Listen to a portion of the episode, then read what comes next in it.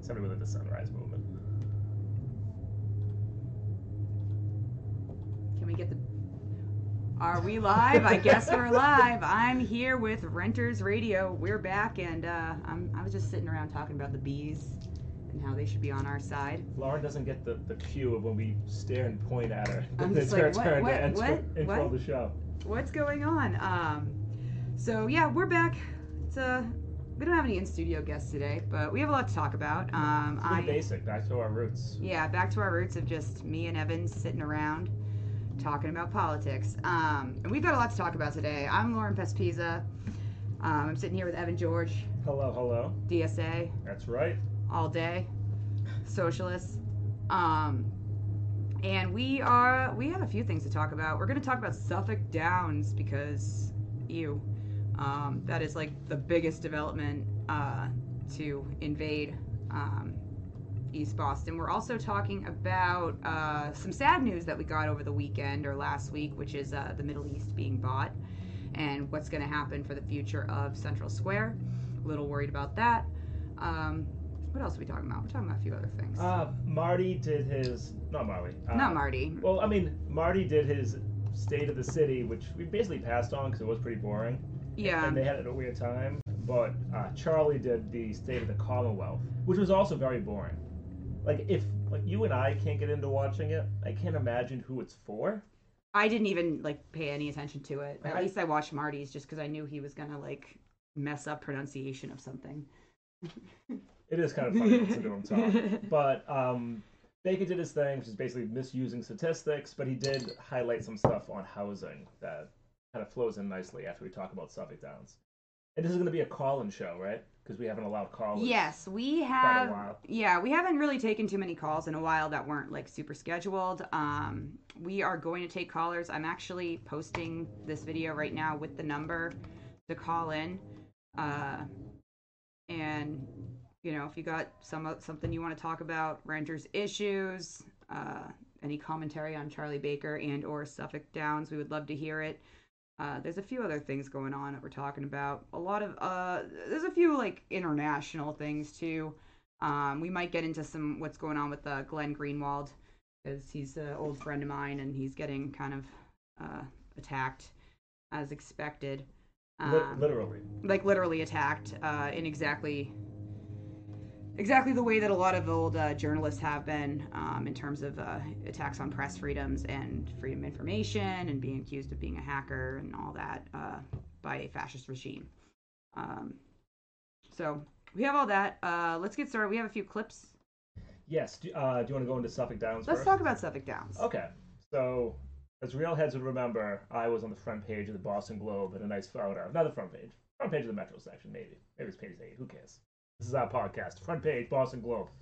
Um, with City Life and a lot of other uh, partner groups, uh, Dorchester Not for Sale, which is who I was there to support, as well as obviously DSA. You know, I rep you anywhere you go, was standing against the Suffolk Downs development. So that is not just the largest development to hit East Boston. This is like the largest development to hit the city of Boston in 40 years. It's literally 10,000 units. The entire seaport was six, I think. And so this um, this developer, who we debated if it was Timmy versus Tommy, what's his actual name? It's Thomas. It's Thomas. Thomas N. O'Brien. He's the lead developer, but he really is backed by this billionaire out in Texas. And this is just again another person who this is funneled through like a hedge fund or just some of their accountants, which then pick up, hey, let's just build another whole community in Boston. So it's ten thousand. It's going to cost hundreds of millions of dollars to build, and rather than just having another seaport, which is a bunch of glass towers that no one lives in, this is we're trying to have as much pressure as possible to make sure that if there's going to be another whole neighborhood, we the people actually get to build it. Um, do you have the clip all leveled up?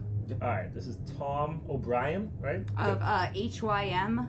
It's a good Irish boy. Yeah, good old boy. Uh, this uh, company is HYM, um, HYM Investments uh,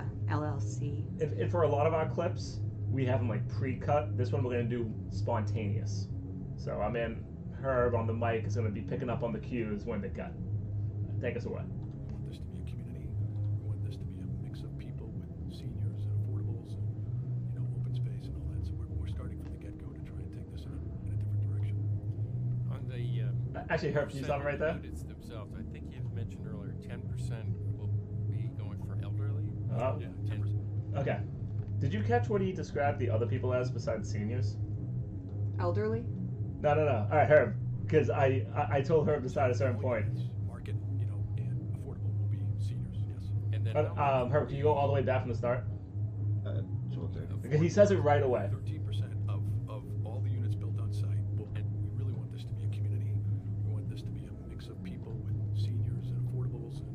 Affordable.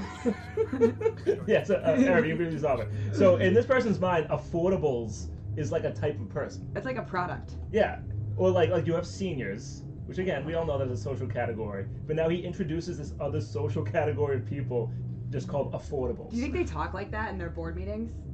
if they mention us, probably. Yeah. Or they call us takers because our society is divided, uh, divided between makers and takers. They're the makers and we're the takers. But this is what they're going to do. And people get hung up on like our, co- our current social constructs of like labels as you know you're this you're that. They will just create new classes of people to label us and demonize us. Affordable is an adjective, We're the not a noun. Yeah, but I guess no, it's no. a noun now. I swear to God, if things don't go the right way 60 years from now, you're gonna have to check off a box if you're an affordable. Are you an affordable? and there's going to be a whole different classification of people. But all right, all right, keep it going, bro. in a different direction. On the percent on the units themselves? I think you've mentioned earlier, ten percent will be going for elderly people. Yeah, ten percent of all units, market, you know, and affordable will be seniors, yes. And then how much will be affordable? Or is, Thirteen percent of, of all the units built on site will be, uh, in the Boston side, will be um, affordable. Then we've also committed, we've been working with the mayor and other elected officials, Councilor Edwards and, and other folks, to increase the total number of affordable units to twenty percent. So we'll take, uh, we'll build thirteen percent of our total units, so that's about uh, nine hundred and thirty units will be built on site. This is the, the most affordable units that have ever been built by any project in, in Boston and then we'll do another 500 units to a total of uh, 1,430 units. And those 500 units will be produced with a, a fund, kind of a housing stabilization fund, that will allow the city and local nonprofits to purchase and preserve as affordable housing uh, units in East Boston as well. So we'll end up producing 20% affordability. Okay, so he introduced something at the end there that I'm very skeptical on. So we're gonna get to that in, in a second. But just like every development, he said 13% affordable, which we've discussed on on here. That doesn't mean 13% will be reasonably priced.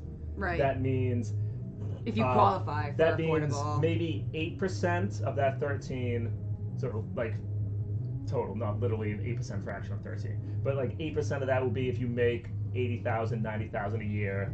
Maybe another two percent of it will be if you make fifty to sixty, and less than one percent will be the actual area median income, because the actual area median income of this area is around 50, 55,000. But as we've talked about before, what they use is the area median income, which Right. is six figures. And this is actually uh, the same issue with another project this developer has built in Brighton, which is uh, the Lantera condos um, near me. Uh, I think I'm sure they have affordable units designated, um, but if they base it on the actual Boston median income, I mean, it's the same issue with the numbers there. Whereas, like, I think the median income in Brighton is like somewhere like 39 or something. It's not even It's very low. much. It's low. It's very It's low. low. Nobody can afford it. And just so when people like they have an idea in their heads of what to like the actual communities want, I, I cut it earlier because this is like a 25 minute interview. He talks about how they've been to like 500 community groups.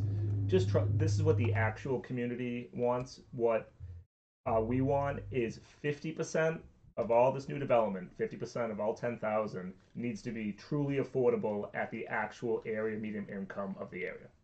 which none of uh, the processes that they have in place actually even uh, like try to do. No, Um, not even close. But it, it, um, so even that is like to me low. If if we are actually game planning for Boston and we say, okay, the average person here can only makes fifty thousand dollars, then for me, ninety percent of the housing should be built towards the actual area median income, and then maybe if you wanted to have some luxury, but it, and to me, like fifty is being generous and I know some uh, community groups want two thirds to be like what we we label it as truly affordable. That's how we try to like split the difference between them saying affordable, we say truly affordable. But the actual community wants 50% built at 30% AMI. Okay. So that's half of the housing for people who make 30 to 40,000 a year, which is again actually meets the needs of people in that community. Right. And he said something else earlier, and if you listened to Baker's thing, they do it constantly. This is the most affordable units ever. It's like, well, well, yeah, because this is the largest Yeah. project, and so as a percentage of that, it sounds big, but you're still doing the thirteen percent. You're still doing the same fraction that everyone else is doing, but because this is such a big project, you get to say this is the largest ever. Whenever you hear that, don't listen. It's another BS use of statistics. Yeah, it's like the biggest project ever. So of course, there's going to be the most affordable housing ever. Um, I was reading uh, the page that this podcast was posted on on Commonwealth Magazine. Thank you for always remembering to cite them, because I'm pretty sure we can get in trouble if we Yeah, don't no, cite this them. is from the Codcast. Shout out to the Codcast. Good job. Uh, you could have pushed him a little harder, but whatever. That's okay. Um, he said that the cost of building in downtown Boston, not necessarily Suffolk Downs, but just other projects. I think he was referring to Bulfinch Crossing, another thing that uh, his development company is building. He said the cost of building is six hundred seventy-five thousand dollars per unit, and to build that tower that they're building there. And I just want to know, can somebody break that down? Like, why? Really? So, all right, that's a great segue. I don't know if you did that on purpose. So he's about to go into what is the common, like one of the biggest arrows that all developers will use against us is to say, you don't understand. It costs so much to build here. That's why everything's so expensive. It just costs so much to build here. Um, Herb, can you play? And then w- when he goes into that, we'll uh, we'll try to take that one apart. across the site. So, and then uh, with balance of the units, do you then have to? I'm just sort of seeing a lot of these luxury towers going up all around Boston. Will your high end go way up in the stratosphere like a lot of these uh, places we're seeing? I mean, we're, we're certainly not the Back Bay or you know or you know the the more expensive parts of, of Boston. So I, I don't we don't see us as the high end luxury. I mean, honestly, we, we see this site as as kind of more of a moderate income site. That's that's sort of where we are. I mean, we're on the furthest end of East Boston, and we're partly in Revere. So you know, we're not we're not we're definitely not the Back Bay. Um, that's not what we see. I would say, I mean, the, the key thing to understand on the housing market is it's very costly to build these buildings. You know, the, the, we're building a building in downtown Boston right now, and uh, that that the cost of that is six hundred seventy five thousand dollars per unit to build that tower. Oh, Um, shout out, so, Lauren. Very expensive to build housing in Boston. Uh, and that's a big issue, really big issue. But what we're trying to do here, with the combination of the project labor's, um, you know, agreement that we've put together, together with our approach in terms of how we've designed these buildings and what we've thought about, we're trying to deliver these units at less cost than downtown. So we'll probably be 40% less cost uh, at our site than, you know, downtown. Okay. All right. So what we always have to remember when we, whenever we talk about this is they are doing this as an investment, which means no matter what they say, meaning no matter how much they complain about how much it costs, they still have on a piece of paper how much it costs and how much they're going to make and then what their profit will be. So unless they tell us that ending part, which they never do, if you ever go to a housing group meeting and you raise your hand and you say, how much uh, profit are you going to make from this investment? They'll say, oh, oh, we don't know, we don't know. But if you want to talk about how much does it cost to build, what are your costs, they'll go into ad nauseum about that. So we always have to remember, no matter what they say, Well- they are making money off of this. I mean, that's the first point. I would like to see those numbers. They, they should. I, I just don't believe that. Like I would like to see like okay, break it down for me so that, you know, like like I feel like that's a little inflated or a lot inflated. I'm not sure I believe that. if we had like an actual rather than the BPDA, if we actually had a group of people that got to go behind the scenes, because I can understand maybe we can't make it public what one investor is doing, because then now all the other investors will knowing, even though for something like housing, that's complete. but but what are these with. costs going to? Is that the cost of like floorboard? Like what what what is this going to? So um, th- they go into it, and uh, maybe we'll play the clip for a little bit longer, but we've kind of touched on the main Yeah. the main thing. And the the reason for it is because, and this is what luxury development does. If you picture like ten houses in a circle, and the first one goes for a very high amount of money, that now increases the value of the other nine. So Right. now, when the second house goes to sell, it goes for more money, which then increases the price of buying the next eight houses. and then slowly it grows because that's what luxury development does. Yeah. Is it expands the property value because now investors know you can make more money from it. So now by the time you get to that eighth house, ninth house that wants to sell, the cost is so artificially inflated because of the luxury development that then you see developers like this complaining about it, even though still they're making money off the back end. So we go back to the original problem, which is if this is what luxury housing does: is it drives up costs for everyone, but those costs get placed on us, not this billionaire kid. Isn't he like our age? Yeah, he is actually. Um, so how? Uh, let's play the other clip. I actually I want to take a call, Okay, um, and I do want to go into this. Is that guy. caller available? Yeah, yeah. Um, All right. We had somebody message us earlier who wanted to talk about this, and it just fortuitous that it was on the same topic. but do you have one more clip? Um, do you want to keep playing the clip until he calls in, and then once we hear the do do do do do, we'll figure it out. Yeah. Six hundred and seventy-five thousand dollars to build a unit downtown. Yes. And is that a That's not luxury e- unit or That's not even today's price, because remember, we, we've. You started we've that- two years ago. right? So we locked in those prices two and a half years ago. Um, so today's price is higher. It's, it's, it's a big issue for us. Ah, there we So go. All right, see I this know that works. people are anxious because it, because housing costs so much. If you're a renter, Hello. How you doing? Hey, can you hear us? Yeah, I can. There's no feedback on my end, is there? Nope, you're No, good. you You're sound good. Perfect. Sound better than you do in person. Thanks, Evan. I'm not hearing the clip because I didn't want to hear like figure that's the same thing with the radio shows. So you don't want to have the both signals going at the same time. um, but yeah, so uh, how how do you want to introduce this? Um, Evan knows you. Uh, you just had some good stuff to say, Uh, and I'm like, have him call in. Well, I mean, I'll I'll I'll let you go into uh, who you are if you feel like it. Other than that, you can be anonymous caller number one. But no, I'm ter- totally fine saying my name. So Yeah. sure. Uh, w- would you mind just quickly um, introducing yourself to the uh, larger community? Yeah, certainly. All right, floor's You yours, man. Um, so my name's Steven, um, and uh, I'm, I'm live here in East Boston myself. Cool. Um, a- and so I'm also a member of DSA and, and involved with a number of different struggles as well as another organization called Solidarity.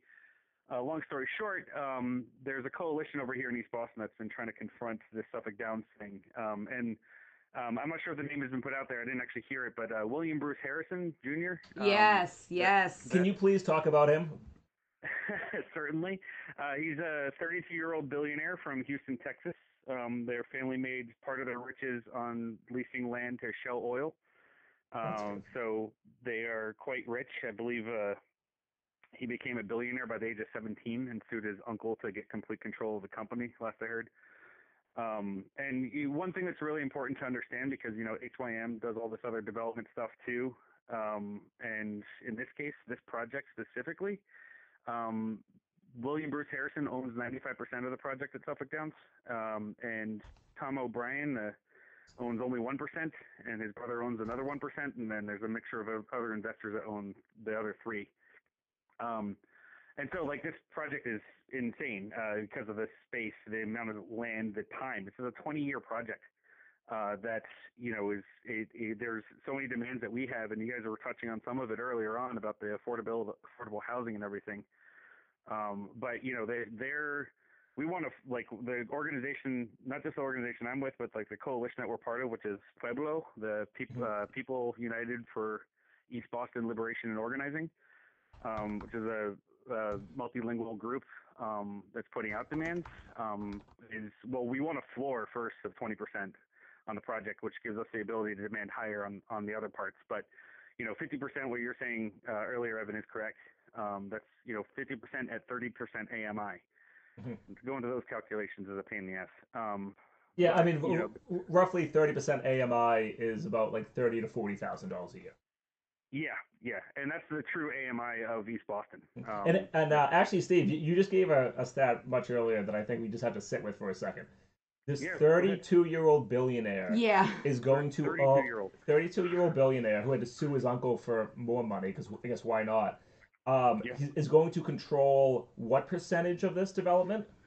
He currently owns 95% of the Suffolk Downs project. So, the like, whole th- thing. does that make sense to anyone that we're going to let a 32 year old billionaire who lives halfway across the country own 95% of what will just be a new neighborhood of Boston? Like, Yeah. that is feudalism, but in every Mhm. definition. Uh, this is Yeah. happening all over the country, from what I've found too on my research on this uh, Bruce Harrison Jr. Except person. the king gets to live so. Um, I'm sorry. keep Yeah, no, exactly. Well, okay, so first of all, let's talk about how his dad died. His dad died being attacked by a swarm of bees.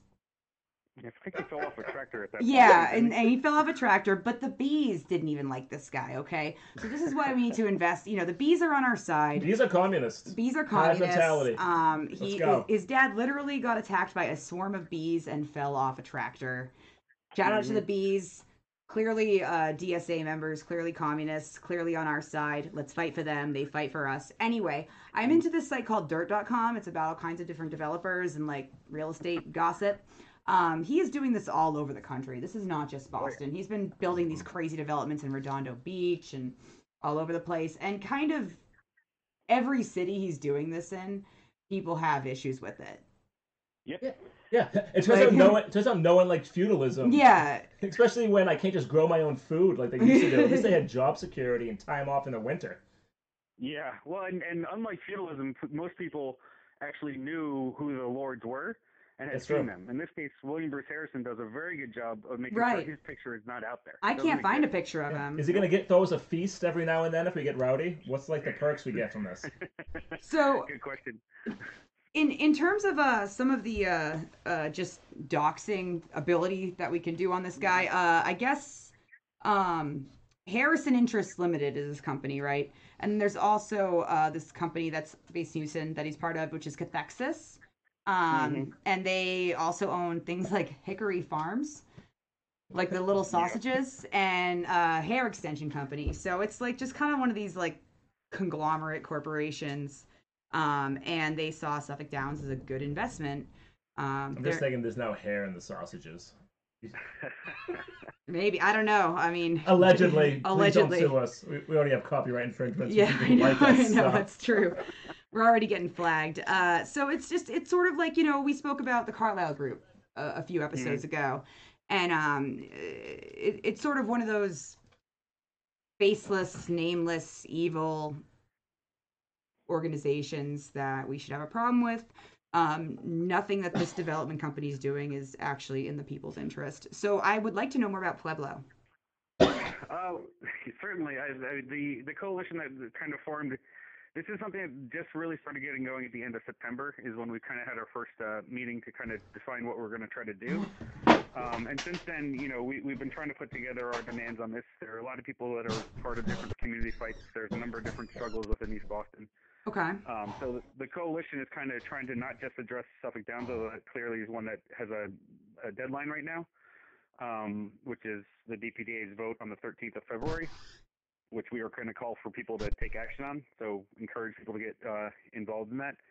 Um, and we are going to be also part of a demand that's going to be a, an action on the 8th of February, I believe at noon, similar to what we did before, Evan, when we were at the march here.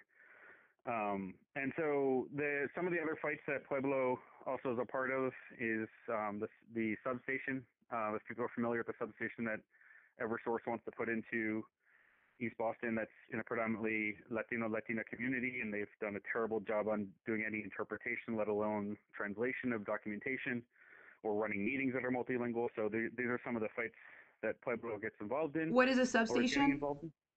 Uh, could sorry? you go into that more, Steve? Yeah. So the the quick of it is there's a, the this goes back into longer history, but I'll give you the short end. Um, the there's a substation site that they want to put on that's on Chelsea Creek, which is the river between East Boston and Chelsea, um, which is a high traffic area with tankers for jet fuel, oil, and everything else. Right. Um, and they want to put a substation into an area that is in a floodplain. Uh, so a substation is where they take the high voltage electricity and convert it to lower voltage to send to people's homes or offices and such. Um, this is not something that the community needs, by the way. This is actually EverSource started doing this about 10 years ago. Um, and they've been trying to put this substation in because it's how they make profit.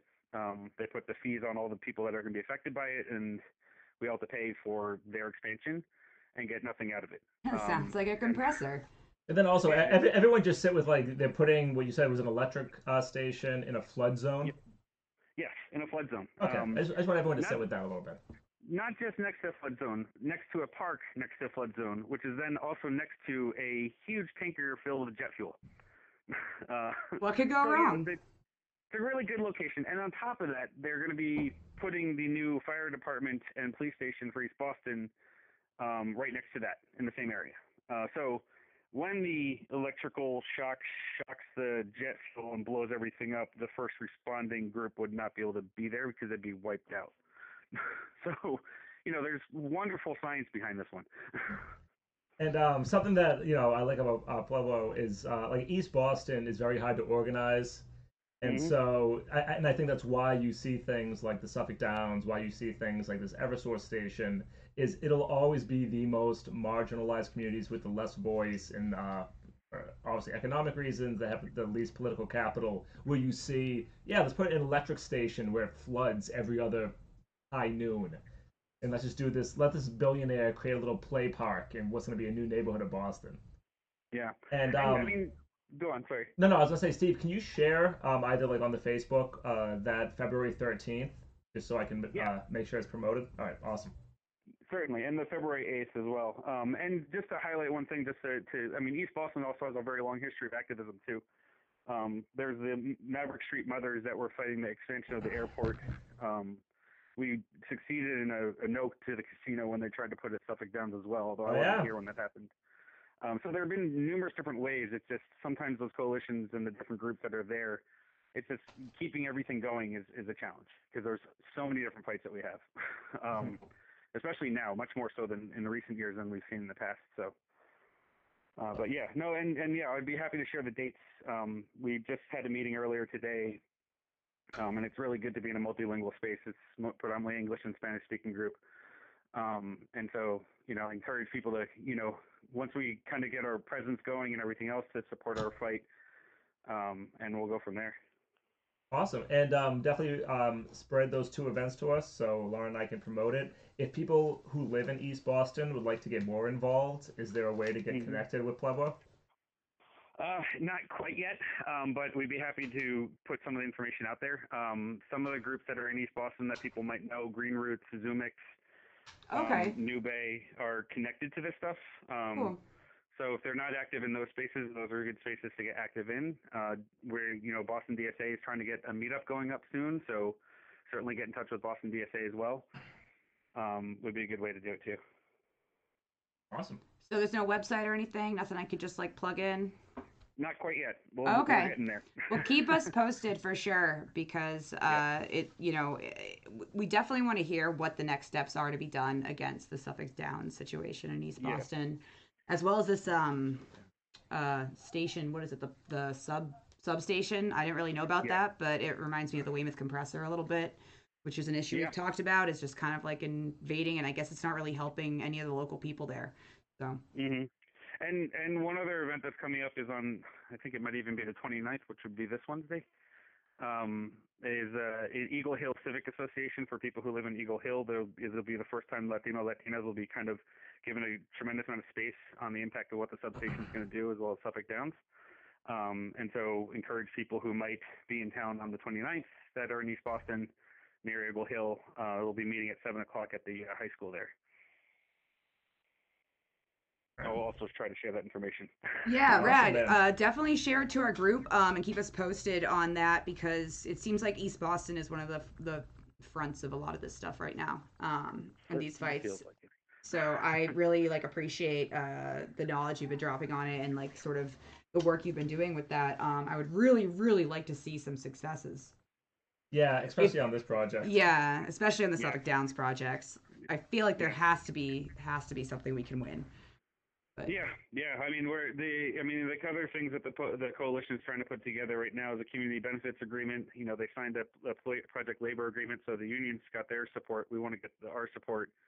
Um, and even the 20% that you guys were referring to, 7% of it's not even funded at the rate that they even say. I mean, you were referring to it earlier. Mhm. You know, they Tom here says it costs them $500,000 per unit, um, and they only gave $5 million towards the sustainability fund, only covers the costs for the seven percent at hundred thousand dollars a unit, which is not even within old numbers that the city says is what it costs to build a unit.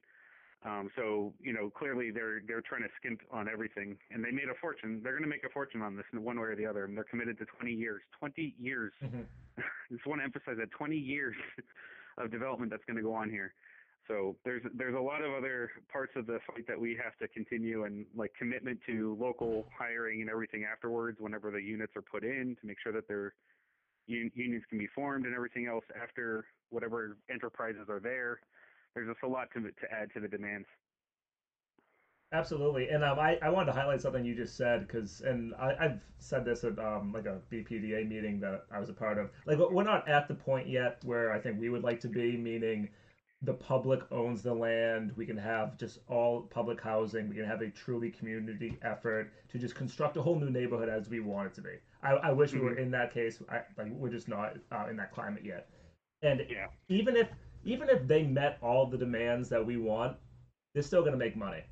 What at the Oh, yeah. and this is what frustrates me, which is at the end of the day, what we're debating amongst ourselves and screaming and going through all these marches and protests and showing up at hearings is whether or not that prick 32 year old billionaire makes a 9% return on investment or a 12% return on investment. And that's what this fight is. And and he doesn't know any of our names. He doesn't even, probably even know what Suffolk Downs is. No, It's yeah. so infuriating Yeah. that we have to just communicate the margins of this little prick's uh, hedge fund. I'm Yeah. sorry, but it's frustrating. yeah. Well, you know, yeah. I was gonna say, to our knowledge, he's never visited Boston. He he wants to be our neighborhood, but he's never visited the city that he's supposedly moving into. Yeah, it, You it, know, it's I mean, feudal kings that Yeah. like we'll never meet, that we can't understand. We'll get the marketing like, no, it's just natural. It's just economic forces. No one can control this. This isn't the result of policy, and it's just Yeah. and they're building luxury condos that nobody we know will ever be able to live in. So, Yeah, like, that's true. like I'll never see the inside even of that. condos. This is this is clearly an investment property for them because they these are all rentals. The only ones that are going to be sold are, are the affordable housing units, and it's a, such a small percentage. But the majority, I think, is 90 or 95 percent of the build of the units being built are either one bedroom or uh, studio apartments. That go for like four luxury. grand a month. yeah. And then yeah, And Tom, Tom is, fooling, is, is only fooling us when he says that it's for you know uh, afford, affordables, um, whatever the fuck. oh, pardon Yeah. my French. that's all right. It's okay. Uh, but yeah, so like it, his target is clear. Like he's le- le- looking for people who are going to move in, stay for a little, like a year or two, then move out, so they can then keep raising rents. Mhm. You know, that's Yeah. clearly what their model is. He, And then he- the- he denies that when I when I brought that up to him at Suffolk Downs meeting. So, um, I mean, he doesn't. This is- this is Tom who denied it? He's projecting. Who, who denied it? Oh, Tom. Tom Tom denied it. Okay. Oh yeah, yeah, yeah. No, he he's he's like the last meeting. We had a number of people I invited from DSA and other groups that had never seen this guy speak. And in the middle of the meeting, I was getting text messages from from them saying, "This Tom guy is absolutely horrible." And I never prompted them anything about Tom. They just saw him for the first time and just realized how bad this guy is. I mean, he's he's he honestly makes it seem like you know doing what his job is is hard. Apparently, you know, Oh yeah, it's real tough. and we're supposed to really feel bad for the people who have a lot. Yeah, I mean, it costs so much to develop in Boston. It's such a burden. And I love how this guy only gets like one percent. I mean, like, again, he's making money off this, but like Oh, sure. he's like the bootlicker of again this thirty-two-year-old billionaire who is just sitting back with ninety-five percent ownership. How, how old is this guy? How, Tom how- O'Brien? Yeah. How old is He's Tom? got to be in his fifties. Yeah, he's been around. He was uh, the head of the Boston Redevelopment Authority. Think of that, a fifty-year-old man licking the boot of this little Texas twerp who you're doing all this work for. Yeah. Hope you have a great Yeah. life, bud. This is what he does. I'm He- sure I- he- Go on. no, no, you go on. I'm just saying, it's, it's he's been around, you know. Yeah. Great. Yeah. No, and he he knows what he's doing. He he knows the game he's trying to play because he you know you were saying it, Lauren, that he was the head of the BRA. The BRA is what the BPDA is now. They just got rid of the name because of scandals that happened back then. Right. Um, so you know they picked a better name, the the Boston People Displacement Agency. Um, so just remember that. That's what the BPDA stands for. That's hey man, they've got folks- some they've got some sweet maps on their website, okay? Let's get rid of them, but let's keep the cool infographics and maps. I gotta say. Well, I mean, at this Yeah. point, they, BPD has had so many scandals Um, and Michelle Wu has the abolish the BPDA um, campaign, so I'm sure they'll rename and rebrand shortly. But um, yeah, yeah, um, Steve, really appreciate you calling Yeah. in. no Um, problem. Happy to do it. Yeah, keep us posted on how we can support uh, what's going, what you're doing in East Boston and the communities in East Boston that are fighting displacement. Because uh, we would definitely have you on and have uh, other members of those organizations on to talk about it in the future. I'd love to. That'd be great. I- I'll be happy to communicate with you guys on that and coordinate. So, Hell yeah, uh, but I'll share those links with you um, uh, for the for you guys to share to the followers.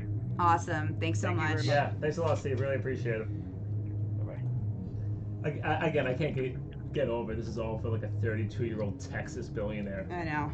I'm just picturing a kid with like a Dallas Star belt buckle with 200 acres of land. Do you think he's cute? No. Nah, he probably is. He's probably a good looking guy. F you. You don't get any points. You got no soul. I'm just trying to find one of those. your uncle. I'm just trying to. I'm just trying to find. Oop, we got another caller. Let's All go. right, yeah, let's keep it going. Hello. Hello, hello. Who this? Yo, yo, yo. Who's this? This is uh this is uh Armani from the beautiful city of Roxbury. Hey. Armani, what's up, man? What up, what up, what up? Is this Brenda's radio? It yes, sure it is. is. Did I do it right? You did it perfect, man. Um, all right, I'm sure everyone who's listening knows your name, but uh, really quickly, Armani, tell uh, the people of Boston who you are.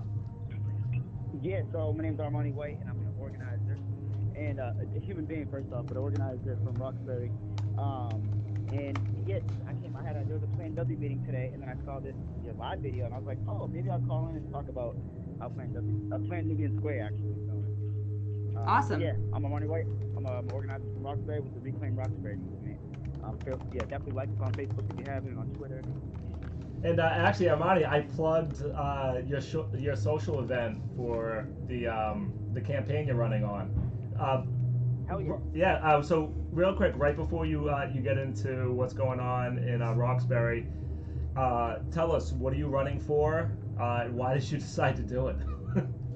Oh yeah, yeah. Thank you for the plug. I always forget this part. Um, yeah. So I'm also running for. I'm in the running for Democratic State Committee for the second Suffolk. Um, and the Democratic State Committee seat, if people don't know, this is the Democratic State Committee. People make up um, a part of what is the Democratic Party in Massachusetts, like a 200 to 300 person body that decides endorsements, um, the party platform, bylaws, etc. Um, and so myself and a number of other young progressives and um, age-strong progressives are uh, trying to join the Democratic State Committee to push the party to adopt a housing platform, which they don't have right now, um, as well as to just do more for the communities that turn out election after election and vote blue. So I want to make sure to be there, be a good rep for Second Suffolk, um, and make sure the Democrats know what we're doing and know what we want.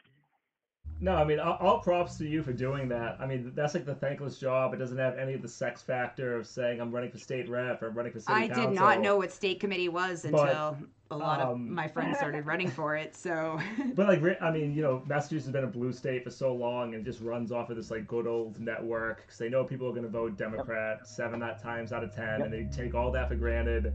And Armani's willing Yep. to go in there and do the work and just like edge out these old retirees that have been coasting off this stuff. I love it. Um, uh, Amani, do you track what's going on for the DCCC at like the national level? I am learning. I'm I'm learning as I go. I actually someone sent me an article today about about there being some uh some fishiness going on. I know Yeah. that they just, had the it is they just announced all the people that Mhm. are going to run the, the the national convention, and that a lot of them are like centrist Democrats. They're, they're people who aren't who are anti-Bernie in a lot of the the um, important positions, um, without knowing fully exactly who they are and all that. That's what I've heard. Um, it's not exciting, and it, and it and it makes a young person like me who's trying to do this stuff, you know, makes me feel like okay, um, I gotta fight harder, but also like, damn, these motherfuckers really don't want to see us win.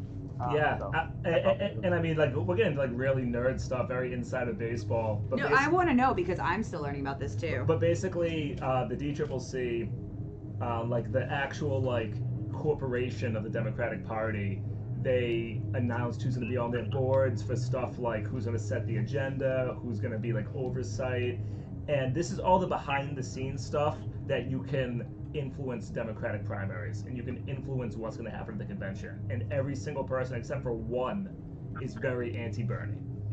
And Right, a, a lot right. of people are just worried that like they're setting the stage of doing some machinations and some primaries, some caucuses. We go to a split con- um, convention for the Democratic Party, and then the insiders game the system so Bernie doesn't get the nomination. Yep. But, yeah, You're right. But that's why people like Armani willing to go in there because I'm not willing to do it. I'm not dealing with all those people. but um, uh, Armani, tell us You know, what's it's go- um, tell us, Armani, No. what's going on in um, Roxbury? Yeah, so I mean, other than um, you know my campaign, which is fun, and people getting people activated to march on Super Tuesday, which you know some people might not have, they weren't really excited about there being 11,000 pres- uh, pres- uh, primary, uh, sorry, Democratic candidates for the primary.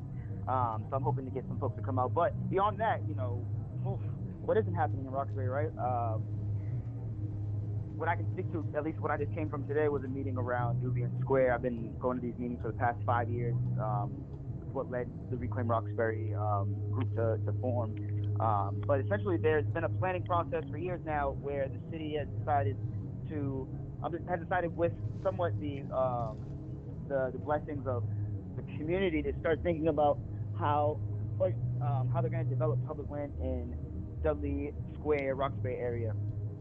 Now the community has always asked, and when I say that, you know, they get the community kind of like somewhat blessed. The community, Roxbury, has always wanted to see development, but we don't want to see development um, where we're displaced. We want to, you know, we we've fought to stay here. we've fought to make the community clean, and we fought to stop violence, etc. And now folks want to move in and kick us out. Um, so what we've been doing at these public meetings, where the city uh, opened up a space for discussion, is um, we've come in and said and highlighted how one the discussion could be done better if there was ways and uh, if there was better uh, intent and, and intention around getting the average person to come to a meeting, but also just explaining how you know the 13% bare minimum for affordable housing is not going to fly on public land in Roxbury. And mind you, this is public land that was formerly homes, formerly businesses of African American, um, European, all types of people that lived in Roxbury that was that were knocked down, a lot of them for the um, during urban renewal. Um, and then a highway was supposed to be built, and then it wasn't because warriors like Chuck Turner, Mhm. RIP, um, stopped it. And so now the city's getting ready to develop it um, and getting ready to sell that land, and we're saying no. Public land must be used for public good. And after a couple of years, we got the city to agree to build 30% uh, deep, 30% affordable at low incomes, 30% affordable at mid, middle incomes, and then 30% market rate. So 60% affordable, Wow. if you will. Um, No, Yeah. di- uh, that, that's a huge win, man. Really. Uh, like again, uh, we- discussed the uh, Suffolk Downs development, and like they're pushing for like 50% really truly affordable at like a 30% AMI. But for you So- all to be able to get 60%, uh, that's great, man. That's a win. Congrats. Yeah, it's, it definitely took all of us. It was by no means a, a you know a, a single person. It was a whole bunch of folks getting together and getting organized, and I'm proud of us. We also wanted there to be more deeply affordable housing. To be honest, we're not Mhm. 100% happy with the outcome. You know, it's 60% affordable overall, but 30% of it is deeply affordable. 30% of it is in middle. But we also understand that, and, and people have said this over and over again, that in Roxbury there's a need not just for deeply affordable, but also for middle income, so that folks who are trying to do well and and lift themselves up, if you will, um, they don't have to necessarily move out to stay in the neighborhood. So Right. I'm, I'm more of a person who says there's not enough deeply affordable housing because I just see so many people that are already in federally subsidized housing getting evicted and dealing with those issues. But um, but I think there's you know folks want to see a mix, and so um, yeah, it felt like uh, somewhat of a of a win for the folks who wanted to see it deeply affordable, and somewhat of a win for people um, who wanted to see the middle income. And I think the developers are um, are being forced to do it, so I don't know if it's a win for them. So. well, I mean, the, we mentioned this earlier, but either way, they're gonna make their money. So Yeah. And it's Hell yeah! I'm not worried about. I'm, I- I'm not worried about them. I would rather, yeah, I would, I would rather see the people who have grown up in the neighborhoods with their families for years and years be able to stay there and have businesses and jobs there as well that pay well and everybody can be happy in their neighborhood. But um, I think we all agree with that. But I actually, you at the beginning of this conversation said Nubian Square, and You're from Yeah. Roxbury. I'm from Brighton. That was on the ballot, and I was like, I Yeah. don't. I, I, I mean, sure. Like, I don't know why you're asking me in Brighton here. Um, so can you explain? Is that Mhm. something that your group worked towards? 'Cause just because I still haven't got a straight Totally, answer yeah, from anybody on that. Yeah, no, I can explain. Um, Okay. So Reclaim Roxbury was a part of the coalition. We signed on and agreed with the idea of renaming D- Dudley Square um, after Nubi- like to rename it Nubian Square to honor Nubian Notion, which was an Afrocentric store owned by African Americans in Dudley Square that was priced out, and there's now a, uh, essentially like a tech cashing uh, payday loan place there in its, Okay. in its. Oh. And so the community got together and decided, yeah, we want to want to we we need to change his name. Why do we have a slave owner's name for Dudley? I mean, um, so folks got together and pushed and pushed. Sadiki Kambon from the um, uh, Imani House was one of the lead organizers. He's a long-term, uh, a, a, a old school, long-term organizer from um, from the city.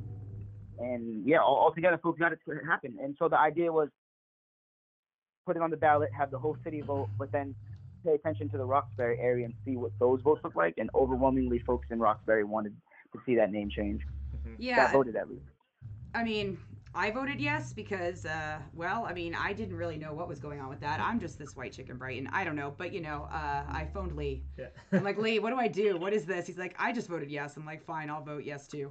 Um, and I think that it go. really should be up to the pe- yeah, phone a black friend. I don't know, um, but uh, I don't know. I don't feel like I should be making this decision. But so I was a little surprised that they'd be asking people in like the West End Well, about renaming a Yeah, neighborhood everyone- and a T stop. You know, I think um, I think the way that this like you know, like the tools that a government has to then survey its, its people, they had to do it. Um, I, I mean, maybe they could have Yeah. done it just Roxbury. I don't know. May- I don't Yeah. know. But I imagine that they were like, this will be an easy way to do it. We'll just put it as a citywide referendum and then just look at Roxbury. They probably wanted to get a sense of what the rest of the city thought too, just to get like if it was really stark where it was just Roxbury and then everyone else said no. Maybe that might have changed the decision. I don't know. I'm not. I don't work for the city. Yeah. so I, I- I'm pretty sure that the actual referendum failed, meaning Right. like the majority of people cast a ballot to keep it called Dudley Square. But what? Oh they- yeah, yeah, yeah. Yes, which is like it, it's a funny case, and I, I'm surprised. I mean, I'm surprised it's like op-ed writers of the Globe didn't or the Herald, and I'm sure they did actually. I mean, I That's why they it. probably shouldn't have asked the entire city. Well, yeah, so they because asked the what entire does their city. opinion the entire matter? city, Like, once you did it, uh, said no. But then when you actually looked at the people in that area, they Yeah. overwhelmingly supported it. And so, kind of like in a weird way, they went against the general vote. Yeah, they yeah they did they did yep. But I think it was it was also a close vote. I think it was like 56, 50, uh, four, like it was. I think it was closer than what it could have been citywide. So I think that also made made them feel better about changing it because it wasn't overwhelmingly no. It was uh it was like no ish, and then in Roxbury hell yeah. yeah, I mean, I would just be like, what do they want? I don't know. like, No, yeah, exactly. Like, I I'm mean, like, I- my whole thing is okay. Go through a democratic process. The Yeah. people within that community. Let Yeah. us know if you, are you violating any human rights. right? No? Is it a developer that wants to gentrify that's planning this name change for some marketing reason, or is it actual people in the neighborhood? This was one of my questions about it. But I Ah, guess yeah, since no, it was, it was real people. okay, real that's people. rad. That's cool. So is that like a did that get changed? Yes. If you go to Google Nubian Square, Dudley Square, I'm sure you'll find it. But if you Google Nubian Square, you'll see it's Nubian Square. Nice. But But yeah, and there's a Nubian Square coalition. If folks want to get involved, they're they're looking at okay, what do we do now? Like, how do we, you know, we need to continue this movement and continue this energy. And I believe there's, they have a Facebook or there's some. There must be a way for them to get in. To, uh, there's yeah, they have ways for you folks to get involved. And so it's named after like a treasured store or space that got pushed out and priced out Yeah. of that area. And I mean, that just rung a bell with me of thinking, why don't we rename Central Square to EMF Square? For all of us who got What- pushed out of Central in Cambridge. You managed to explain to Amadi what. Yeah, so uh, in Cambridge, a lot of artists I'm like- and musicians have been like priced out of our spaces. A lot, you know, the Middle East is about to get bought. We're going to talk about that. Um, no one can afford to live there, and now nobody can afford to make art there. We've been pushed out to Somerville here, um, and but there was like a whole treasured community in Central Square that a lot of us kind of grew up in. And if you can rename something out of after a store that has been priced out in memory of it, maybe we could do that. All the more power to you, sister. I don't know. I'm, I'm just I'm just dreaming over here. And Right. actually, uh, um, I'm already. No, that's, that's Um, I, Yeah. may, I may have seen your photo in this, or maybe you promoted this or not, but I'm pretty sure that also as part of this, they're doing almost like what I would call political education. Like they- they- they're doing community education around the square itself, around Nubian, around the community. Have you attended any of those? Yes. I have not been able to attend any of the most recent ones. I've attended ones in the past, but um, the, if your question is like whether or not they're holding like com- community meeting spaces to make it like a democratic process, yeah, they definitely are. Um, as you know, you can probably tell I'm super busy, but um, I try to make those.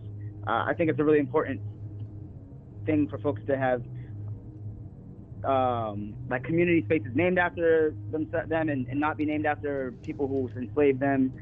Um, so while I may not have been like a like one of the lead organizers, I'm all for it and love that it happened. Yeah, definitely. It's great for the square, and I mean, you do a lot of incredible work around uh, housing in Roxbury. I know you and I have worked on a lot of com- uh, Right. Coalitions. Is there anything else that you think people should be made aware of? Things going under the radar? Um, let me think. You know, in, in general, folks should just stay aware of what's happening locally. I mean, if I, if I was to share anything with, with listeners, I would say just get involved. If there's a local neighborhood group, get involved. Um, ask hard questions when you can. Uh, make sure to check your voter registration so you can vote March 3rd. There you go. Um, and if you live in my and if you live in the second Suffolk, vote for your boy Armani. Um, and yeah, just I mean, get involved in the movement to to make the world a better place. There's, there's a lot of space in that movement for a lot of people. You need all hands on deck. So that's the last thing I want to say is, folks, everyone just get involved. Um, you know, we're the ones we've been waiting for, so just got to do it. Oh, that phrase always scares me. I'm like, am, we're really the ones we've been waiting for. Oh God, look at us. Right? Like I have control over my future. What? What? Yeah. Like, oh God. But uh, for everyone out there, again, once you vote for Bernie for the Democratic primary in Massachusetts, you're gonna see a Hey. you're gonna see a lot of other questions that like I don't even know what, what the other stuff on the ballot, but I know who to look for. And when I see Armani's White's name, I'm just gonna give a little check. So everyone go out there and do that. Make sure we actually have good people, so we're not getting scammed by the Democratic Party. Yes. Uh, A white for DSC.com. And this is Democratic State Committee, Yep, not Republican. not Republican. uh, awesome. I know. I see. I might try to do the same thing, but with the Republican Party, and just try to take that over and like a little coup effort. because Like trust I me, said, all the more power to you, brother. yeah, I mean, they have no talent. You can with them. pass as a Republican. I can absolutely pass for a Republican. No wait, there's, there's a there's someone who has a paid Facebook ad on uh, about Democratic State Committee Republican. There's a young young man, young white man. You should definitely hit him up and see Oh, there's, you know see I what he's think about. I think I've seen his ad. I think I've, I might have liked him and friended him. Is it like Thomas something? Yeah, it's not, yeah, yeah. it's, it's yeah, not for your Repu- it's not your district, but like, dude, this guy's like got boosted posts and ads Yeah, on was gonna say, Facebook. He's can you everywhere. imagine paying for Facebook ads for Republicans. Oh, he state- looks like- dude, like there's. Uh, I don't know. That's pathetic, but you know he what, looks like No, exactly literally, the kind of guy who people, would do that. People, yeah, people said like, dude, there's uh, literally a thousand voters. You could yeah, just uh, you're- you're, be- you're better off just door knocking those those uh, those people than spending money on a Facebook ad. yeah. Go on Yeah. Craigslist, hire four people to pretend to be your friends, and just have them knock doors for two hours, and you win. I'm not even sure. Yeah. He, it, I'm not sure he Thomas has- Leonard. Thomas Leonard. He's everywhere. Yes, I've been seeing him. I've been wondering about this. All right, maybe we'll try to we'll hit him up. We'll see if we can have him call. Oh my God! Look at him with his little golden in, uh, retriever yellow lab and his suit and There you his. go. But uh, Amadi, thanks for calling in, man. All the best. I'm sure I'll see you Thank soon. y'all. All Keep up right. the good work. You All right, too, man. take Thank easy, you. bud. Yeah, that's my buddy Amadi. I think I mentioned him a couple weeks Yeah, ago. Yeah, we hung out with Bernie Cardboard Oh Cab yeah. together. Oh, I yeah. forgot to tell Amadi to come to the um, DSA is doing an Iowa watch party, Iowa caucus watch. But we're doing a show. and we're doing the show. Next Monday is gonna be lit. Okay. Next Monday is gonna be awesome. Okay. You're going to the party and then come to the show? Yes, I'm going to set up the party. I'm gonna hang out to make sure it's going well. I'm gonna make sure that people like give or get involved in DSA and all the stuff we have going on. I'll put on the red line, coming here, and then we get to do a national show. Okay. Next week's going to be big, folks. Um, I'm I'm more to upset that I'm. I'm missing a a party. Oh my God! Look at the look at the comments on this Thomas Leonard for state committees. We uh, should hit him up. Uh, I, I bet you if we asked him to come on, like to, uh, I mean, Yeah, no, we could. Republican. We I, could. I don't want him in studio. if he's running but look look at this. Oh. It's like all DSAers commenting on his stuff. Like, why do I keep seeing this ad? That's awesome. Oh, uh, this is yeah, funny. Um, you know the Bernie army, The like Bernie Bros. yeah, just keep it up. But no, that's great. I bet you if we hit this kid up, he would um, absolutely call in, talk about being a member of the Republican Party It's in Massachusetts. On the agenda. Um, Okay. man, sucks to be him. That's all I gotta say. But. Um, um, what do you feel like going into? What do you Uh, so we were talking about there was I had like a few thoughts I wanted to talk about. Oh, state committee. Still not quite sure what they do. But So, uh, um, if you are around tomorrow, it's going to actually be a very hot ticket to get into. But Harvard, if you just look into um, Harvard for Bernie on Facebook, they're having an event tomorrow, and there's going to be a lot of speakers, a lot of surrogates. Uh, Cornel West will be there. Michael Brooks, who's somebody who I follow a lot, and um, this woman who just actually started her own podcast, uh, Nomiki Konst, and she was like a Democratic insider who basically got so sick about how it's just like all like a scam. They're all corporate. They all take money. They're, all lobbyists. And she she talks a lot about like the inside workings of the Democratic Party okay. and and a lot of people who through 2016 was saying like they're rigging it against Bernie, they're rigging it against Bernie. She was the person who was basically just being like, yes, they are, and like here's how you can like rig a primary. And so like that's what these people really do. It's like you have enough power to be able to swing a few percentages. Like you can have like what they did in Iowa. They had smaller caucuses. They shut down as many as they had so that that way you couldn't have as many people flood in. It's almost like shutting down voting locations so you have smaller turnout. Right. That's what the Democratic Party was doing in Iowa in 2016 against Bernie. And so that's why seats like what Armani was running for are very important Okay. because you can fight against that type of stuff. So uh, we actually have a few other friends who are running for Democratic State Committee. Who else? Dan Totten. Oh, I thought I saw that today. Yeah, Dan Totten, the man himself. I finally get to. Well, actually, I am not in his district, so I unfortunately do not get to vote for him for state committee because he is in Cambridge, Allston, I think a few areas, Chelsea, Everett. Um, if Sal DiDomenico is your state senator, you can vote for our friend Dan Totten, straight out of Cambridge, for Democratic Straight uh, Democratic State Committee. not the Democratic Straight Committee, um, but uh, he's running for the I guess the same kind of position that Armani's running for, and uh, of course has a lot of support because he's been like a huge activist for many years, and I was really excited to vote for him, but I'm not in his district. It's just Ah, like Jordan Meehan. Yeah, I'm like being ge- I'm being gerrymandered out of being able to vote of for all my the cool friend. races. Yeah. Well, jo- so yeah, I mean, So. Dan Totten's running for a Democratic State Committee. If you're in Cambridge, if you're in Allston, if you're in something Everett. that we're gonna have to do is actually like put out like a voter guide for March third. Yeah, we really do. Because like so many of our friends are running. Like and oh, a new announcement. Uh we don't have him on as guest yet. But we can tease it because I probably will. My old friend from high school, Danillo Sena, is running for Middlesex State Rep, uh 37th district. Acton Boxborough, Hudson, that's where I grew up. Um, worked with Jamie Eldridge for many years. Really good, progressive, Brazilian American. Um, so excited for this this race. I, I'm extremely happy for Acton. Uh, Jen Benson stepping down, so he'll be running, and uh, I encourage everybody to support him. We'll probably have him on as a guest in the near future because uh, we definitely want to talk about what's going on in Acton. I know it's not Boston, but It's close enough. There's 160 state reps, and but I'm from there, so it matters to me. there you go. And it, it's your show, so we can just do an Acton hour and just The go off. the Acton Activism Hour. Yeah. So we have from now until March 3rd to then Yes. promote obviously Bernie, and then oh, you haven't made your endorsement yet, but maybe that'll come next week. I'm still I'm still debating. Oh yeah. I am kind Between of Bernie on and the Tom Steyer. I really love Tom Steyer, okay? He is like my favorite awkward dude at a party. Like, I Evan will attest to this. I text him at all hours with like pictures and gifts of Tom Of the Steyer Tom Steyer. dancing or like his like ties or his belt, and I'm just like, dude, Tom Steyer's belt for president. Like, I, I he's just such a Bernie fanboy, and um, I'm a sucker for entertainment. That's why I loved Marianne Williamson. If she was still running, I would totally endorse that Orb Queen. Um, She still hasn't officially endorsed Bernie. I thought I know I, I fed you fake news. I'm sorry. She will. She will. Um, I'll be very disappointed if she doesn't. But But yeah, I, I kind of I'm I'm digging Tom Steyer's vibe right now. Everyone, this is parody. I do not sign off this at all. This guy's going through a midlife crisis. His wife left him. He spent I don't know. I'm gonna say 150 million dollars on TV ads.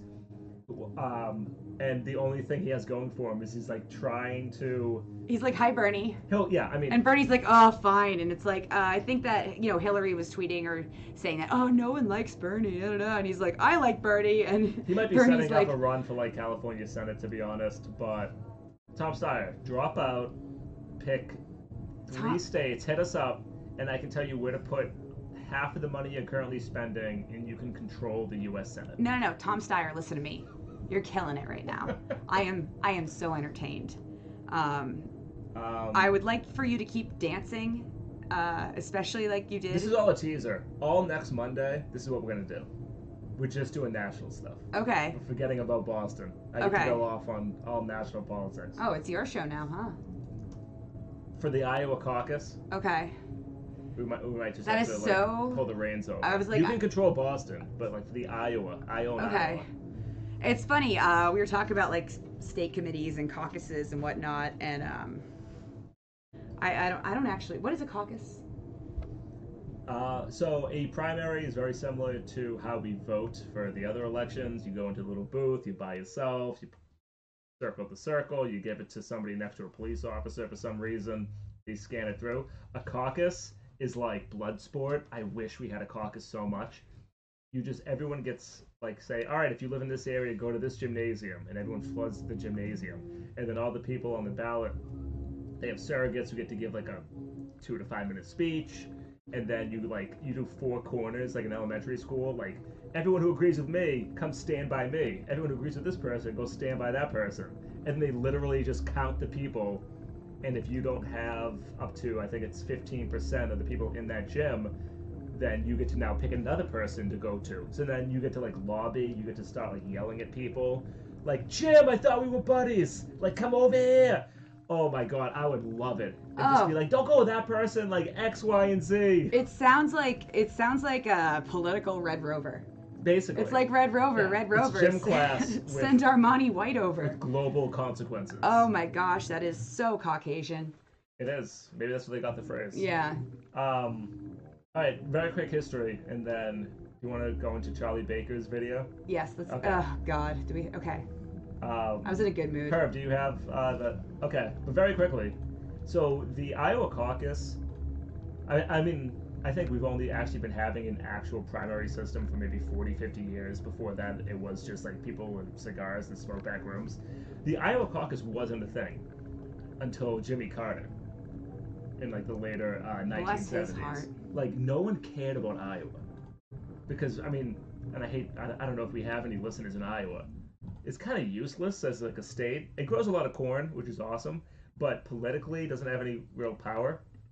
So they would do this little cute caucus. Nobody cared. New Hampshire was the head primary, but then Jimmy Carter, this like rando surprise won, and then they were like, "Oh my God, this is huge!" And because that got so much attention, now Iowa has such a focus. So it's all Jimmy's Carter fault. Oh, he didn't mean to. That's a sweet guy. He meant well. Maybe on one of the episodes we get to talk about national politics. Talk with Jimmy Carter. But alright, but since this is the Boston episode, um, so Apparently, we're doing a national episode next week, and I'm just getting consulted about this now. Real, it's the Iowa caucus. Oh my God! It's the Iowa caucus. I get to be indulged. Do you know how much of a strain it's been to do a political show and not get to talk about national politics? Okay, you can have your caucus. Yeah. I mean, I know it's like kind of your birthday, or No, it's the week no. The weekend after is Yeah, my okay. birthday. Also, uh, we're planning a big party here at the station. All my listeners are invited already. Um, on my birthday, February 9. We'll figure it out. Just throwing it out there. Okay. Um, do you have it at like 22 minutes? Okay, so this is just to reset the entire thing. Talking about housing in Boston. Talking about housing crisis across Massachusetts. What is Charlie Baker's plan to address housing? An affordable workforce and transit-oriented housing. 18 months ago, you passed and we signed the largest housing bond bill in state history. Homeless families are being supported in more appropriate settings, which is why virtually all of the hotels and motels that used to shelter homeless families have been retired. We are making progress, but demand is outpacing supply. The result?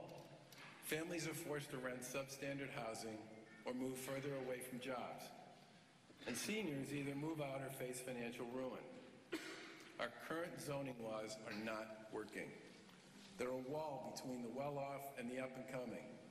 They punish families and young people who are not already in the market, and they make it almost impossible for local communities to do what makes sense for their residents. Now, we talk a lot about the need for greater equity these days, but a proposal that removes the single greatest barrier to housing that families can afford has been sitting under review for years. We say we want to make Massachusetts more affordable, and yet thousands of units of desperately needed housing get majority support from their local communities only to fail to be built because current zoning laws require a supermajority vote. Now, I get that some advocates think our housing production bill is too much, and that others think it's not enough. What I know for sure is doing nothing, maintaining the status quo, has been hurting families for years. For the sake of our communities, our young people, our seniors, and our families, let's find the common ground on housing policy that must be in here somewhere, and let's get this one done. Woo! It sounded like a whole lot of nothing. So, th- and that was like the spiciest part of. I think that whole thing was like 40 minutes, Ugh. and I sat through the entire thing. God, at least Marty Walsh named some numbers. He like he does in other areas, and like the first thing he said was, "This is the largest in state history," which again, as very similar to Suffolk Downs, it's because every year, just through inflation, things become more expensive. The number gets higher. The actual relative number sometimes decreases, which is what we fight against here. But I always love how they get to say, "This is the most we've ever spent in history." It's like, yeah, dude, because there's like a four percent. How much did he say they're spending? um, for actual um, affordable, I, I forget the number, and wh- whatever he said is probably like a random statistic that only highlights like the one specific development. I don't know. It, sound, it all sounded very vague. But Um, but he did a lot of the common tropes that we use, which is oh, demand is outspa- outpacing supply. This is all a demand versus supply problem, and this is all about his housing policy, which again is about making it easier so you don't need a two-thirds majority of a city council to pass a zoning law. You only need 50-50.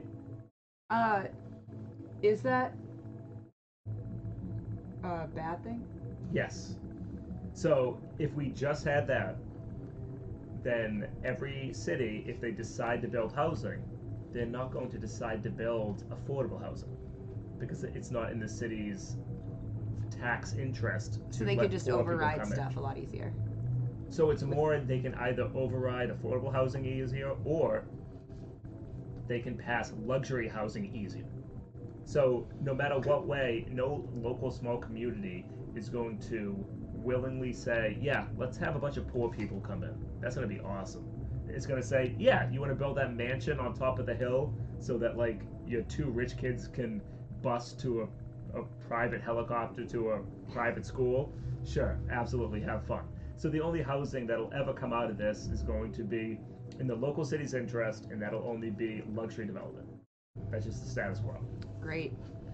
But uh, did you hear what he thought the divide was where it came to housing? He said it quickly, and I got to listen to this, so I know what it is.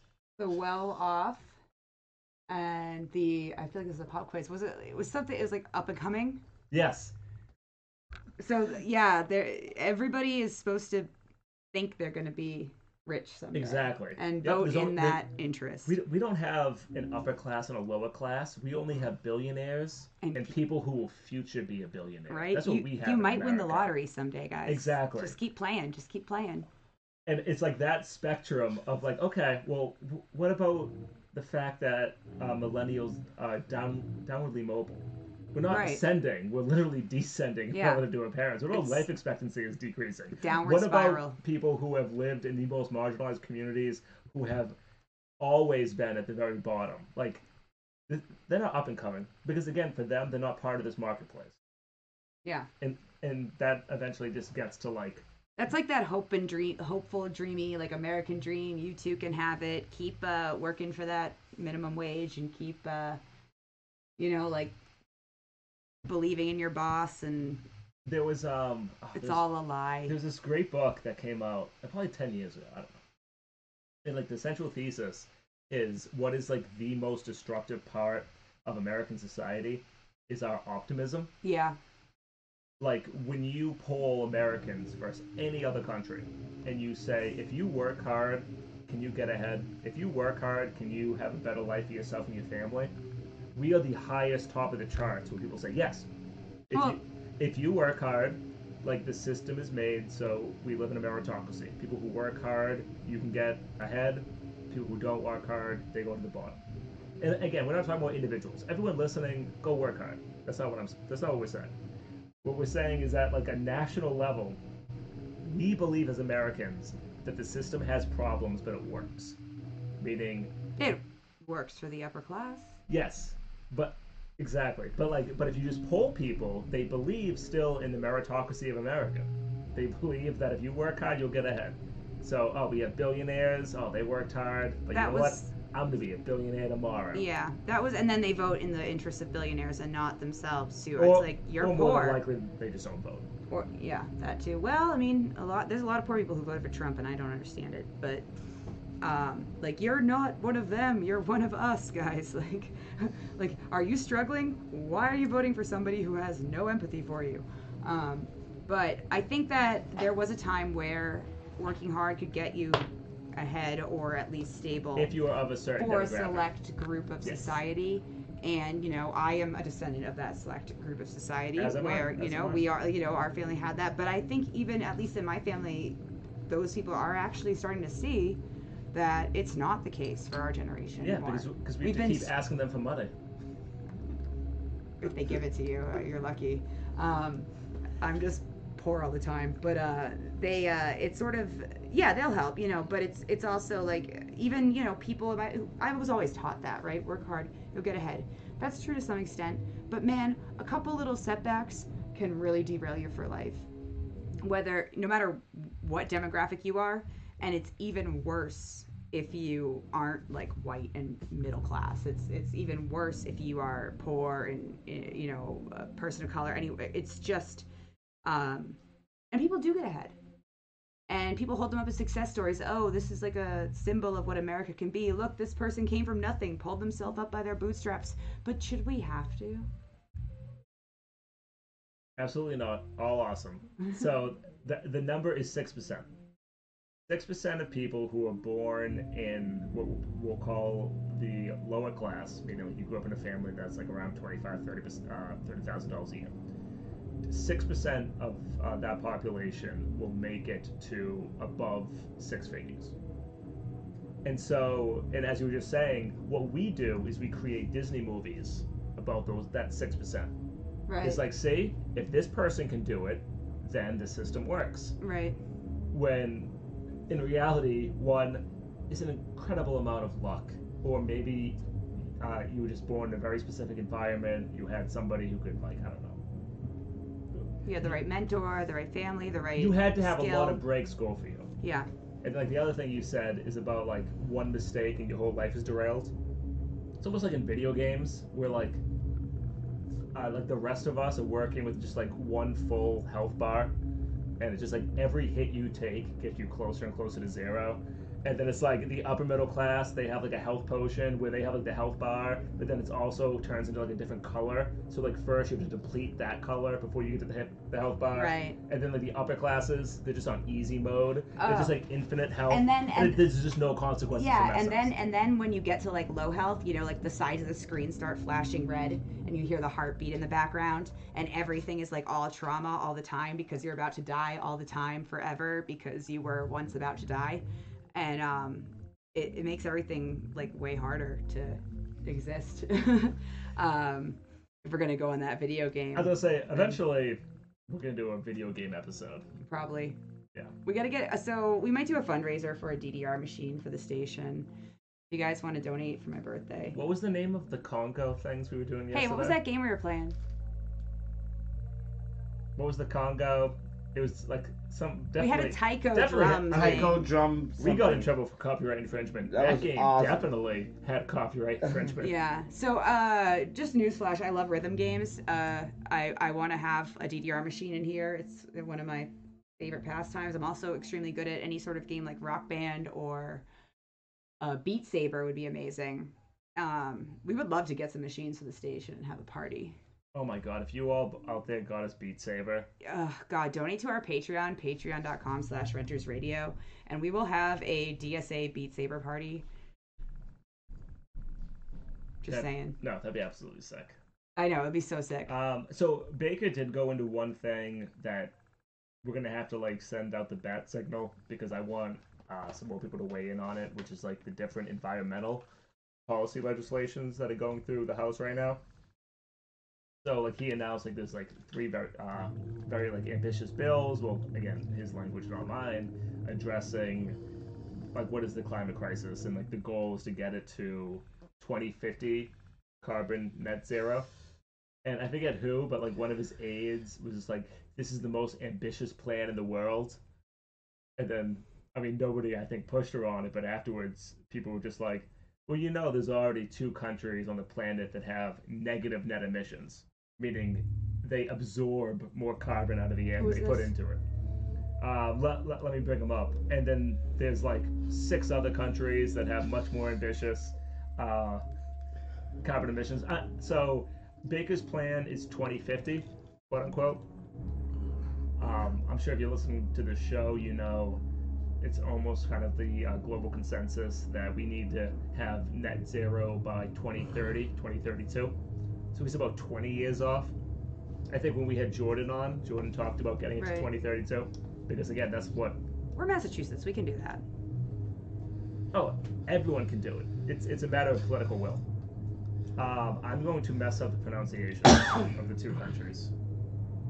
You want to give it a shot? Suriname and bhutan Very good. They have negative. population 10 sorry shout out to the surinames and Butanians. um, Hey, I'm saying that there's already two countries on the planet where they absorb more carbon out of the air than get out. So you don't get to use the, the statistic that we have the most ambitious plan ever developed.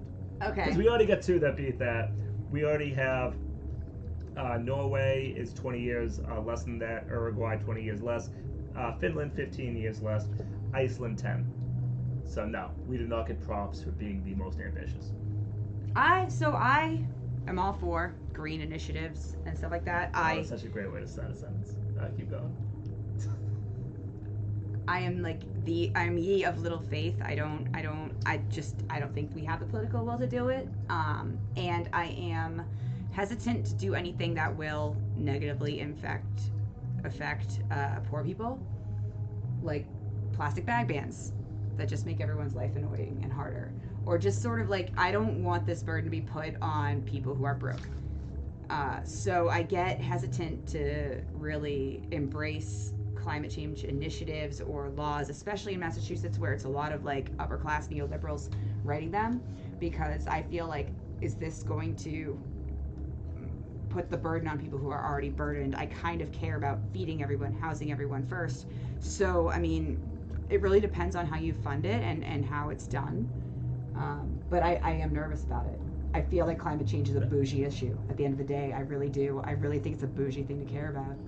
Okay, you threw so much at me. One, you are absolutely right that a lot of the things get labeled as environmental policy is regressive directed at the working class and this is what we talked about with like the gas tax they'll say no this is what we need for the environment but one it's not nearly enough to actually address the larger issues of uh, the climate crisis and it's just targeted towards poor working class Yeah. so we have to be very careful when we use the language Like, what are these countries doing that is actually making them have a more ambitious plan? Like, what is that actually? You know, we'd have to go into what that looks like for me to be less skeptical So- of it. i think so we're going to do a whole episode on We'll have to do a green episode. but there are, are ways of doing it because the basic fact is that the people that will be the most affected by the climate crisis are the poor, are Yeah. the working class, and so we have to address it. And now we get to your point, which is how do we address it? Do, do we put additional burdens on the lifestyle of the um, low-income working class while we let the rich just do whatever, get all in the name of, of envi- uh, environmentalism, or do we have actually large-scale structural reforms? And we're gonna have people that actually talk about that in better detail uh, than I can. Even though we should, we can go off on. it. Oh, they're trying to tax my nips. Oh man, wait, your nips? Do you know what a nip is? I do know what a nip is. Herb, do you know what nips are? You can cut diamonds with them. Come on. Yeah, Herb just whipped out like six Smirnoffs. um, so, just what we were Wait, are talking. you buying nips? That is such a waste of money. All right. That is so economically inefficient, Evan. Okay. You know what? Just throwing that liberal, condescending tone. If you're gonna me. get alcohol, be efficient about it. Be efficient. Just carry right. a handle in your backpack. No, this is fun. This is something that I share with just some of my uh, local friends, but they're um, thinking about taxing nips, which they don't currently do, which is not the biggest thing. It's like a five or ten cents tax, but again, absolutely directed towards the low, uh, Yeah. The all low those- class, the working class of our society, in the name of environmentalism. Uh, are are nips that like? I mean, they're ugly to see littered on the ground. The fallen soldiers and Fireball They are. walking home from work and on So- the train tracks. like- but does that? How many turtles does that kill? Like I don't No, know. no. I mean, so the, and this is this is horrible, but you know how we have like a bottle deposit Yeah. on like cans and stuff. How we do that is we say you have a five cent tax on all this, but if you return it, you can get that five cents back. Yeah, but that's not for me to return. That's for the people who come up the street and collect the cans. No, return. so exactly, and that's what kind of makes this like a, what is again just creating a subclass of people that have to depend on this because we don't have an actual social safety net. And so what this will inevitably do is similar to what we have with cans, which again, if you live in Boston, you live in an urban city, you have people, and I'm sure you've seen them, who during on trash day that night when people have their trash cans on the curb, they'll come around with like a, a basket Yeah. and they'll go through it. That's why you always separate your bottles Yes. from your actual recycling, so they can just grab it easier. Yeah. There you go. And and so and then they take it, and these are the people that they have to rely on that just to get through the day, just to get to the end of the day. So they hope that they can get enough uh, food and calories to make it, if they're lucky to find shelter. And that's why like policies like this guised in. All right, we have to address the climate crisis. What are we gonna do? Oh, let's put uh, a, a, a the bottle deposit on these nips so that one of those poor people can come pick it up because I because I don't want to see it. I'm walking around the You know what would be a I don't want to better a it. better policy is refillable nips. So if you brought empty nips you're- to a liquor store, my yeah, if you brought your empty nips to a liquor store, you would get a discount on a refill. Um, and then I I don't mean to cut people out of the bottle return bonus. I guess you can still do that with cans, but in terms of like you know maybe all the nips would be glass, and you can go bring it to a liquor store. yeah, like those uh, what are they called? Growlers. Yeah, like a growler or something. Uh, I'm sure there's like so many regulations that don't make that legal. But Herb, Growlers is a great band. shout out to growlers. Shout out nips are great too. Um, in general. I like nips. My my friends and I grew up on nips. Do you think I'm paying twelve fifty for a Bud Light at Fenway? Yeah, I don't think so. Packing some nips. You- Um, I'm You're so doing gl- it wrong. I'm so glad I got to go into that story. Um, all See, right, I so- prefer just like a bottle, like a like a water bottle full of like rosé, rosé all day. rosé all day. Um, you want to get into what is actually like the saddest thing that kind of happened this week? Can you pass me a beer? Yeah, we can do that. Um, so while we were on air last, Wait, week, we're not talking about Kobe, are we? no, Okay. no, we're gonna um Rest in peace. collectively as uh I don't know the lead of development, Lauren, we decided not to discuss uh, I can't. the Kobe thing. We're gonna let people sit with that, process it in their own way. And however, um, last episode, right before we went live with Jordan, or I guess we were live, I kind of mentioned like, oh, there's like a breaking news segment. There is this student from Iran who's currently being held, and who, he had a valid visa, all that stuff. I think he's been a student at Northeastern for a few years, but they um, Customs Border uh, Patrol were detaining him, going to deport him back. Luckily, I think a few dozen people were able to make it to Logan Airport. It created enough noise that they were able to get a judge on the phone then like stay the order, like stop uh, the deportation. We're gonna have a hearing the next day. We're gonna talk about this. You know what happened? Like an hour later. They took him anyway. Yeah, they sent him anyway. Yeah. And Is that a violation of the Constitution? Um, you always ask me to reframe it back to the Constitution. So Like, can they do that? I guess they did.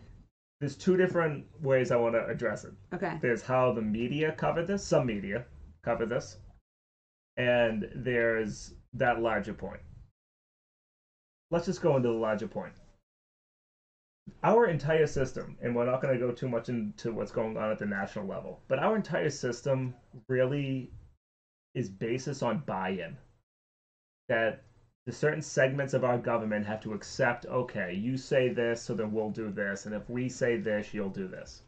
When you have a, a position where a federal judge says, do not deport that person, and then you have elements of what is your executive branch, your enforcers, say, nah, F you, we're going to deport him. What are you going to do about it? You're going to call the cops? We are the police. So scary. No, it, it really is. And very quickly to highlight this from like an immigration level for all those people out there that think, well, why don't they just follow the rules? Why don't they just stand in line? Because it doesn't matter. Yeah, he stood in line. He followed the rules. This kid did everything right, and this kid is just one of tens of thousands, if not hundreds of thousands, if not millions, that follow the rules. Everyone who signed on to the Dreamer program that was promised, oh, come to us, make yourself unknown, you'll be put into this category as a dreamer, and then you'll be okay, you'll be able to get X, Y, and Z. The second Trump rescinds that, now you have an entire executive of these hot dog necked uh, CBP guys who have all of your information. They know where you live, they know who you are, they know every element of your family because you registered with the state. Right. And so the people that actually follow the system are the easiest to target, and that's why they target these people. And so, what happens when you live in a society where your executive, again, the police, the enforcement, just say, oh, a judge said that? Ah, you know what? Doesn't matter. We're going to send it back. What are you going to do about it? That's actually not. They're not supposed to be a personal army of the executive branch, No, they're not. But like at all. Like they're uh, supposed like, to do what not to tie it too much to national stuff, but like what happens when um uh oh god, I'm blanking on his name right now. Uh, William Barr, who was like the head attorney general of the United States, just says, "Oh no, I side with him. Like I'm not investigating my president. He's my president. Right. I'm the highest um, investigative body. What are you gonna do about it?" Right. And the answer is nothing, because we don't have anything after that. It well, we do in terms of a legislature, like but if the legislature is divided amongst Right. uh, such partisan divides that that doesn't matter anymore, then you, then we don't have an accountability structure. And at the end of the day, all you have is the people with the guns. And I That's guess dark. Yes. And again, they target the most marginalized people of our society because then that creates that window and everyone buys into it and everyone says, oh, that's okay. And uh, WBUR News, like one of Boston's flagship things. Is it our girl again? This is not our girl. Oh, Um, actually, I know that girl. so the writer of this piece, um, Shannon Dooling, and but I like I have to be fair.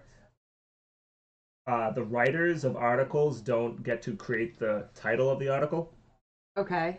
Like the um, editors get to do that because like they get to make sure it's something that's like a little maybe clickbaity or it's a little bit edgy. Right, because there's So- totally Hezbollah But- in that title. Yes, there is, and I think I like I tweeted at her about it. But I mean, it was more of like I just said this is a disgusting article written by blank. However, I guess again I am going to just be honest, Shannon. I know you, You- didn't actually write the. um It's okay.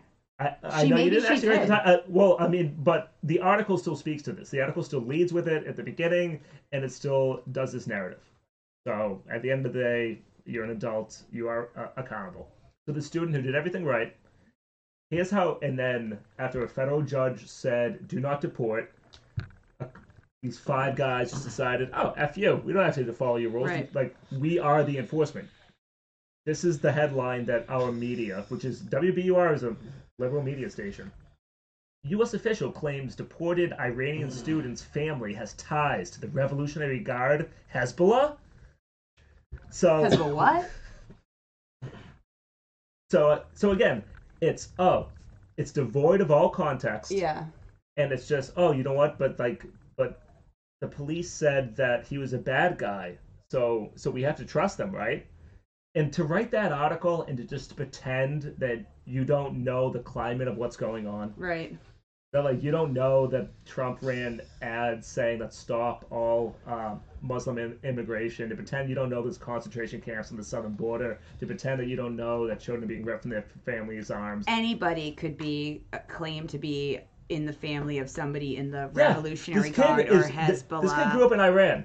The Revolutionary Guard is a wing of the Iranian military. So that's like saying this guy, this kid who grew up in this country, one of his family members is a member of their military.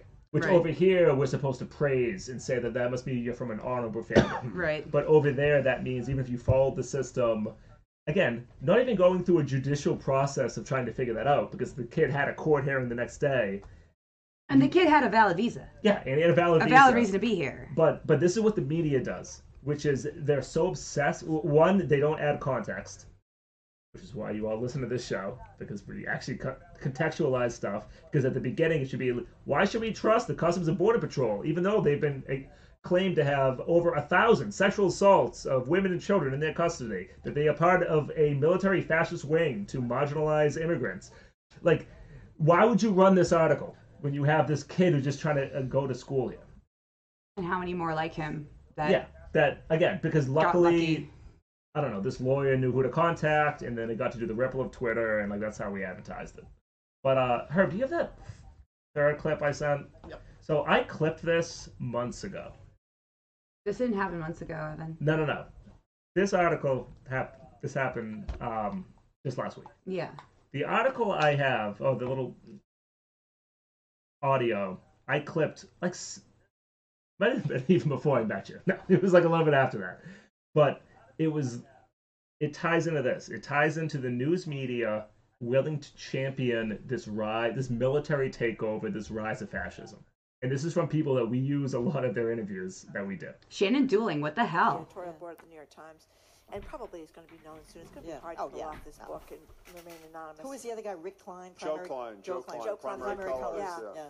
Um, but anyway, About Clinton, Yeah, about yeah. fictionalized Clinton. Yeah. this this person was talking about that that other people in the close circle around the president were were uh, preventing him from his worst instincts. You know, like the, the great Gary Cohn story about how he was supposed to sign some bill and it was so outrageous, whatever he was going to. It to was do. sanctions against South, South Korea. Yeah. And he goes into the president. This is not in the Uh, in the Herb, can you stop it's real quick? elsewhere, But this is the kind of thing he's.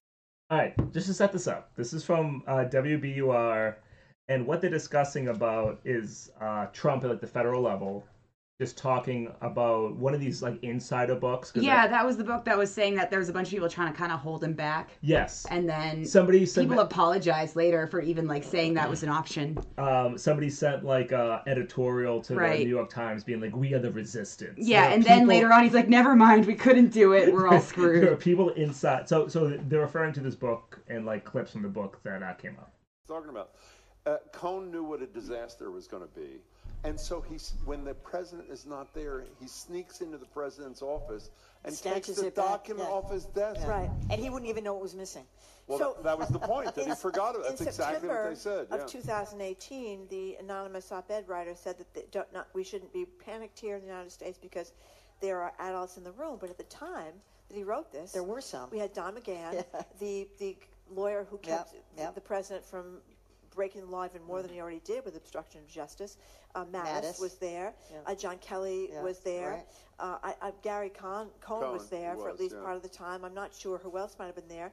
Yeah, it's But almost quaint by comparison. It's quaint by comparison. But this It's guy must have internet. really good access, um, assuming he's not at the White House anymore, but he must have a pipeline to all these people Yeah. about what's going on. Can we uh, get to one point though before we get to your list that Margery and I were fighting about the other day? Margery celebrates this notion because she thinks Trump is such a danger to the country that unelected officials like uh, Mattis in his I mean again when he was in all when he was in his appointed position, Gary Cohn, etc. They are uh, are what insulates. us. What was the great line from the former senator from uh, uh, Tennessee, Corker? Uh, the generals are what stand between us and chaos. She has no problem with what Gary Cohn I did. did. That's no, not. no, that's yes, not. you- cor- that's not correct. What you said I wrong? celebrated.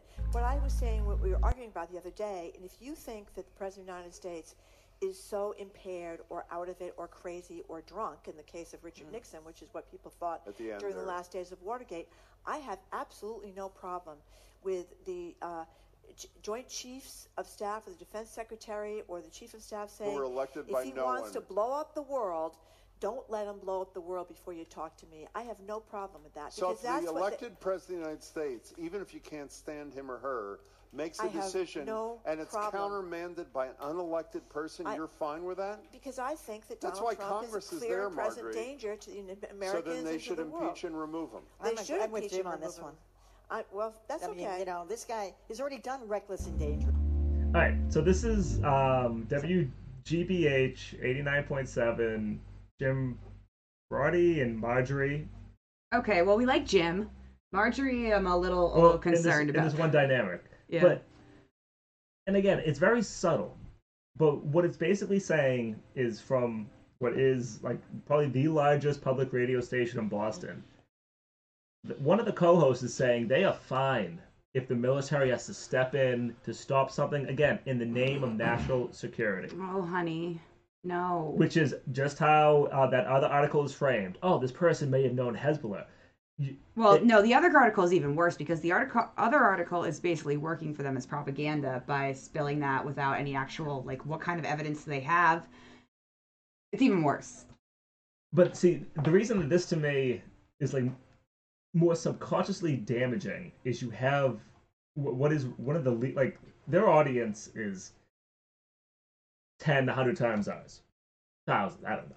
It, it's the largest public radio station. in Sounds like they need our voice. Absolutely. Definitely have us on. and you have one of the hosts saying that they would be fine if the Joint Chiefs or if just somebody nice in a uniform. If, if right, and this is like the scariest part, which is like our U.S. military police have like a 90% approval rating. They Congress has like 10%.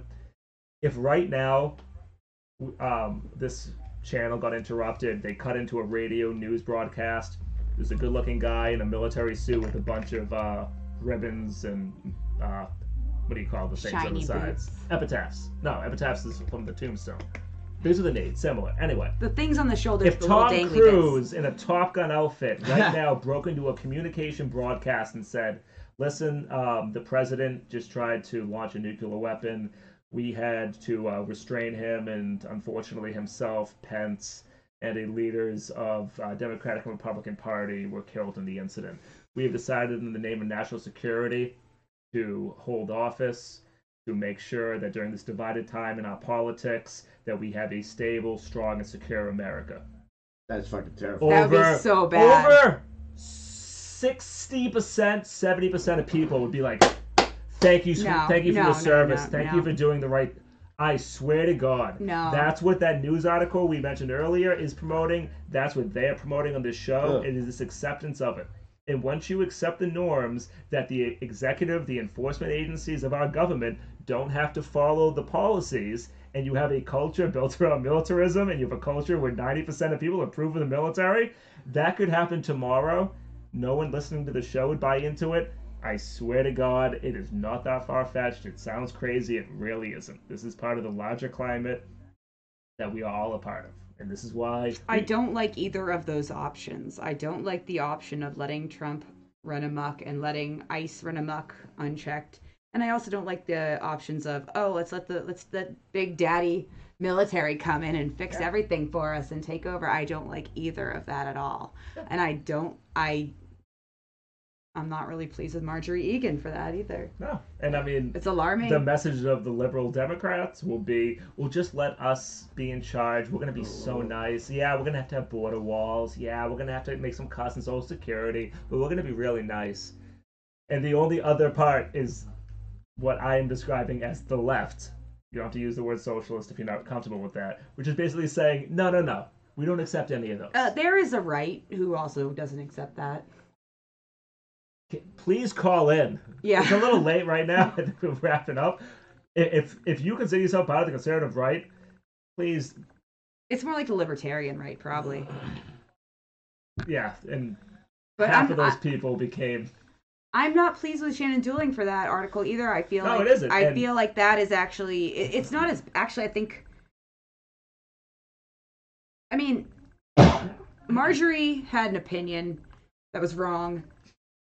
Whatever, but with that headline I feel like did somebody pay her to put that there? Like was Well, that were again they the slightest of fairness that? to, like to Shannon. They don't get to pick the the head the, the actual titles of the articles. Writers don't pick. I would never work for an organization that didn't let me at least proofread the header. Most don't. Most like the writer submits it, and then the editor. Or I would want final approval though. it, maybe the upper upper like ninety eight percent of writers even like She's been there a while. She should get that, but that's crazy. Well, I mean, I mean, but but the entire article is still framed with like, oh, he could have been dangerous. I don't know. Good thing we had these tough guys to take. And is, is this all framed of this like, well, you know what? They they did what they had to do for our safety. Yeah, well, I'm not giving her any passes Sounds then. a That's some mob. bullshit No, because uh, we don't have proof. Do a we have proof of this? No. Well, yeah, and we had proof he had a real visa, so that sucks. Yeah, and they were gonna go through a court proceeding. Yeah, what's that judge got to say about this? It's oh, I- I'm not gonna make too much noise because again, it's it's all like calling a bluff. Yeah, It's all like, what are you gonna do about it? There's no accountability mechanism. You think any politicians? The entire state police has just been openly revealed to be running an overtime corruption scam. yeah. Like, yeah, you had like what four or five people as like scapegoats. Oh no, Troop E now is gonna be mislabeled as Troop C. It's the rotten apples the big the element barrel. of Baker's plan to reform the police is I might hire someone who's not from within the Boston police for the top job. Like, there's no accountability for any of our enforcement mechanisms. Yeah. So sure, go throw a 20-year-old Iranian in the back so you can pretend that you led the resistance and stopped the next 9/11. well, can they bring him back? I, I don't know. If he could get to because it's it's much. I mean, until you get out of the airport, you're still not. And this is like one of the loopholes. Even if you land on a U.S. airport, you're still in an airport, and they're like these weird green zones. That's why they were able to do this. But it's even harder if you're back in uh, an airport in Iran, or I'm not even sure if he maybe got segued somewhere else. I don't think they can have flights to Iran from Boston, Logan. I think that it has to go to Turkey or something first. Oh yeah, I mean I'm sure there's no direct Yeah. flights. I'm I, I just don't know if he like you know went to like Turkey and then like he's just staying there, or did he eventually they sent him back to Iran? I don't know. Well, The whole thing's horrible, but um. So yeah, everyone, please get involved. If you're watching the show, please go do socialism, which is my phrase. Fears and socialism. Also, uh, let's uh, see what I don't know. Uh, we're gonna do some national stuff next week. Um, Iowa caucus. I'm so depressed. I know. I'm sorry. I'm so depressed. I wanted to talk about it because we talked about it last week. you want to talk about something else depressing? Why do you have more depressing stuff? Glenn Greenwald, Uh, my homie in Brazil, being charged with like cyber crimes. Um, yeah, let's wrap up the depressing episode. Yeah. next week, knock on wood, is going to be a celebratory episode. we might get to see who I endorse for president. Let's see. Um, all right, what's going on with Glenn? Oh, he's in trouble. Bolsonaro's a fascist and charged him with like criminal cyber crimes uh, for being a journalist, uh, uh, reporting on um, a bunch of corruption. I actually don't feel like going into that much because I'm already depressed. But we're going to talk about maybe that next week, see what happens.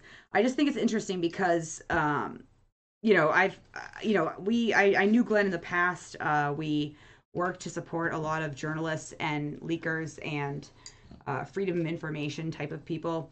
Um, you know, he leaked on Snowden and, or helped with the Snowden leaks, and uh, also helped when uh, my friend Barrett got arrested and exposing some of the leaks that went on there, um, and organizing uh, different foundations to help protect uh, journalists that are, uh, you know, reporting on important and oftentimes leaked information. Uh, and now, you know, he's been in Brazil, and honestly, I, I feel like he should have been getting out of there for a while.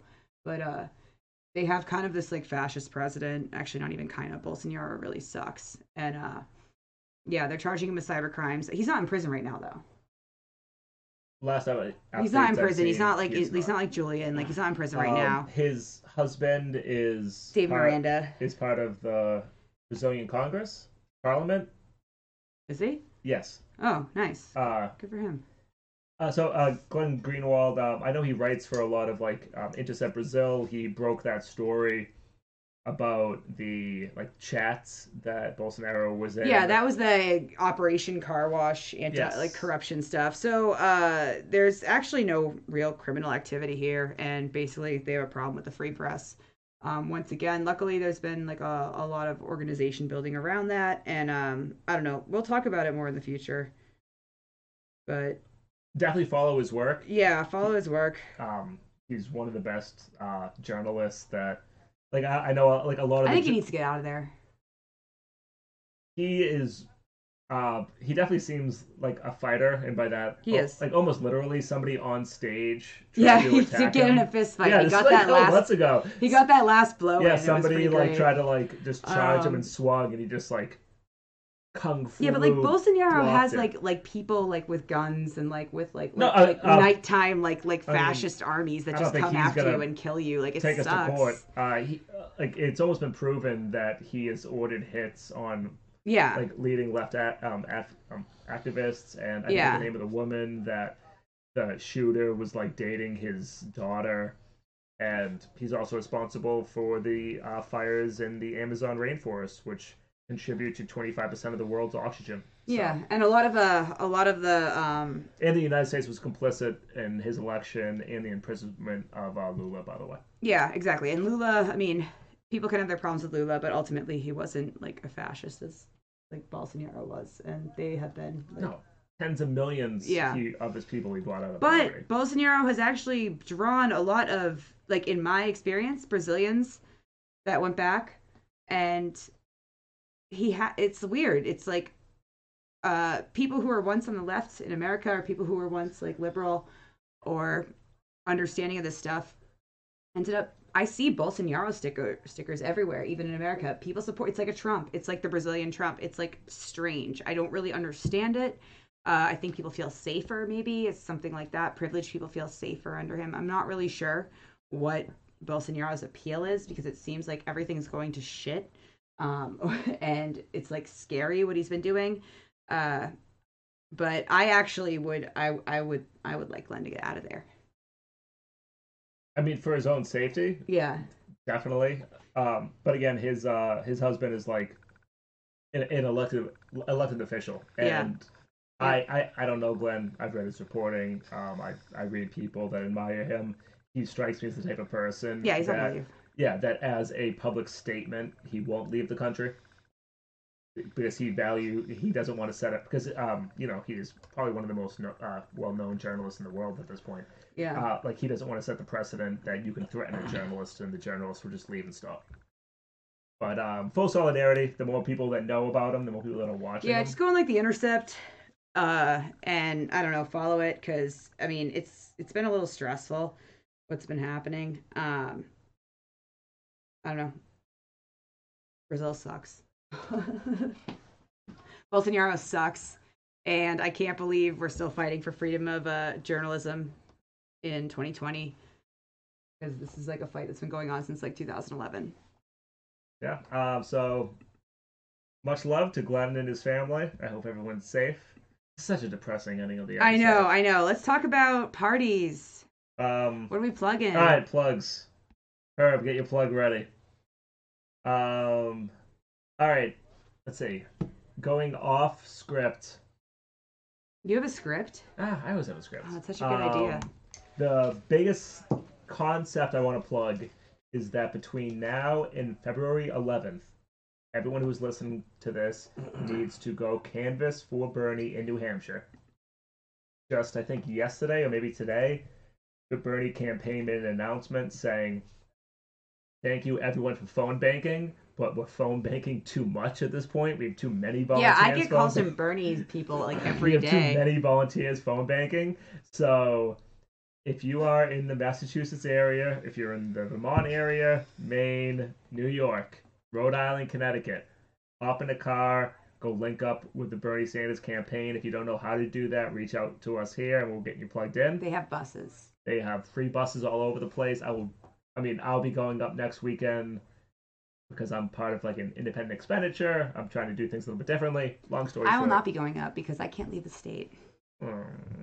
Sorry, we'll so figure it out. So go canvas for Bernie, but uh, next Monday, if you want to hang out with me before we do the show, pre-game before the show, I will be at Democracy Brewing. The brewing or brewery? Democracy Brewery. Um, it's downtown. It's a co-op Wait, say brewery again. brewery. okay. I think it's brewing. I can't pronounce that word right now. All right, democracy something. Monday night, starting at 5:30, I will be there for the Iowa Caucus Watch Party. Come have some drinks, get dinner, uh, meet some great activists, not just in DSA but the surrounding area, and we'll be supporting all things Bernie, stressing out as the polls come in, and then I will, I don't know, maybe give a speech, and then I will take off and come here to do the live. You can bring people here with you. And all right, if you show up and you're cool, maybe you get to come on set. You might get a special invitation. Maybe, but you have to go on uh, Patreon, patreon.com slash Rentus Oh, Radio. Yes, exactly. Donate, and you can be a special guest next week after the for the Iowa caucus watch party. Oh, that'll be fun. Um, all right, YouTube plugs. You got? Uh, her, You want me to go first? go first. Slash second. All right. Oh yeah, well, yeah. First and her. But anyways, I got a couple for you guys. I got actually three. On January 31st at the Midway Cafe, we got Heather Timmons' uh, birthday party. Oh yeah! Definitely check that out. That's gonna be pretty cool. Uh, if you guys are into the whole Bernie thing, dude, over at Deep Thoughts on uh, when is it? Uh, February first, they're gonna have a, a Bernie party. You know, a couple bands are gonna play. You should check that out over in JP Deep Thoughts. You people know what that is. Also, fuck, I got a third one, dude. February fifth, Try Hardest playing over at once. What? Our boys try hard. They got they got a, a, a self-titled record coming out in February. I mean February 29th, dude. So you know, catch them early, catch them at once. See see what they're up to. And then we got like uh, we're gonna like tease something happening here at the studio on the 9th. But, uh, more news on that. Oh, nice. All right, I guess I'm not plugging that then. Who knows? we got a lot of Aquarians around this space. Let's just put it that way. Oh. Yeah, that's right. Keep it weird. Um, That's very stupid. I just need to give you a list of events to plug her. You're the best at this. fucking hate it. Ugh. So uh, I don't know. Uh, so basically, um, there's a comedy show my friends uh, doing a show at at 7:30 Tavern on Wednesday, this Wednesday, two days from now, in Cambridge. 7:30 Tavern. It's comedy. It's friends. It's unrelated to politics, but it could be fun, and I'll be there. Also, Woo! What else are we doing? I don't know. Uh, we're doing the show next week, and uh, go join Evan to leave the state and canvas for Bernie. Yes, hit me up if you don't know how to get involved. Literally in anything. If you just want to get involved in anything within the greater Boston area, or within the Boston area, or New Hampshire until the 11th. I'm We're also having a again. fashion show here. Oh yeah. We're this isn't for another couple weeks, but we are having a fashion show. At I the get to be a model, right? You get to be a model. You get to be a supermodel. Um, and then my New mom, Alliance. my mom gets mad at me because I don't plug it, but the hats slash ninety percent of the clothing I wear is brought to you by Sandy George. She's the unofficial wardrobe Ow! architect of this. So, thanks, mom. Maybe you'll get to have your style represented at the model show. Who You, I mean, your mom does a good job. Thanks, mom. Yes. What is this? Is this is this, this is nice? I don't know what this is. it, it matches your hat. We can put it that way. Good job, Sandy. Um, I don't know. That's it. That's all I got. We got fundraisers coming up. Oh, February sixth. What's on the sixth? Isan. Oh, I'll plug that next week. Okay, we'll plug that next week. I don't know. I don't know what's going on this week. All right. Um, let's Wrap get it out up. of here. You get you get closing music for us, Herb. Sure do. Going out on this.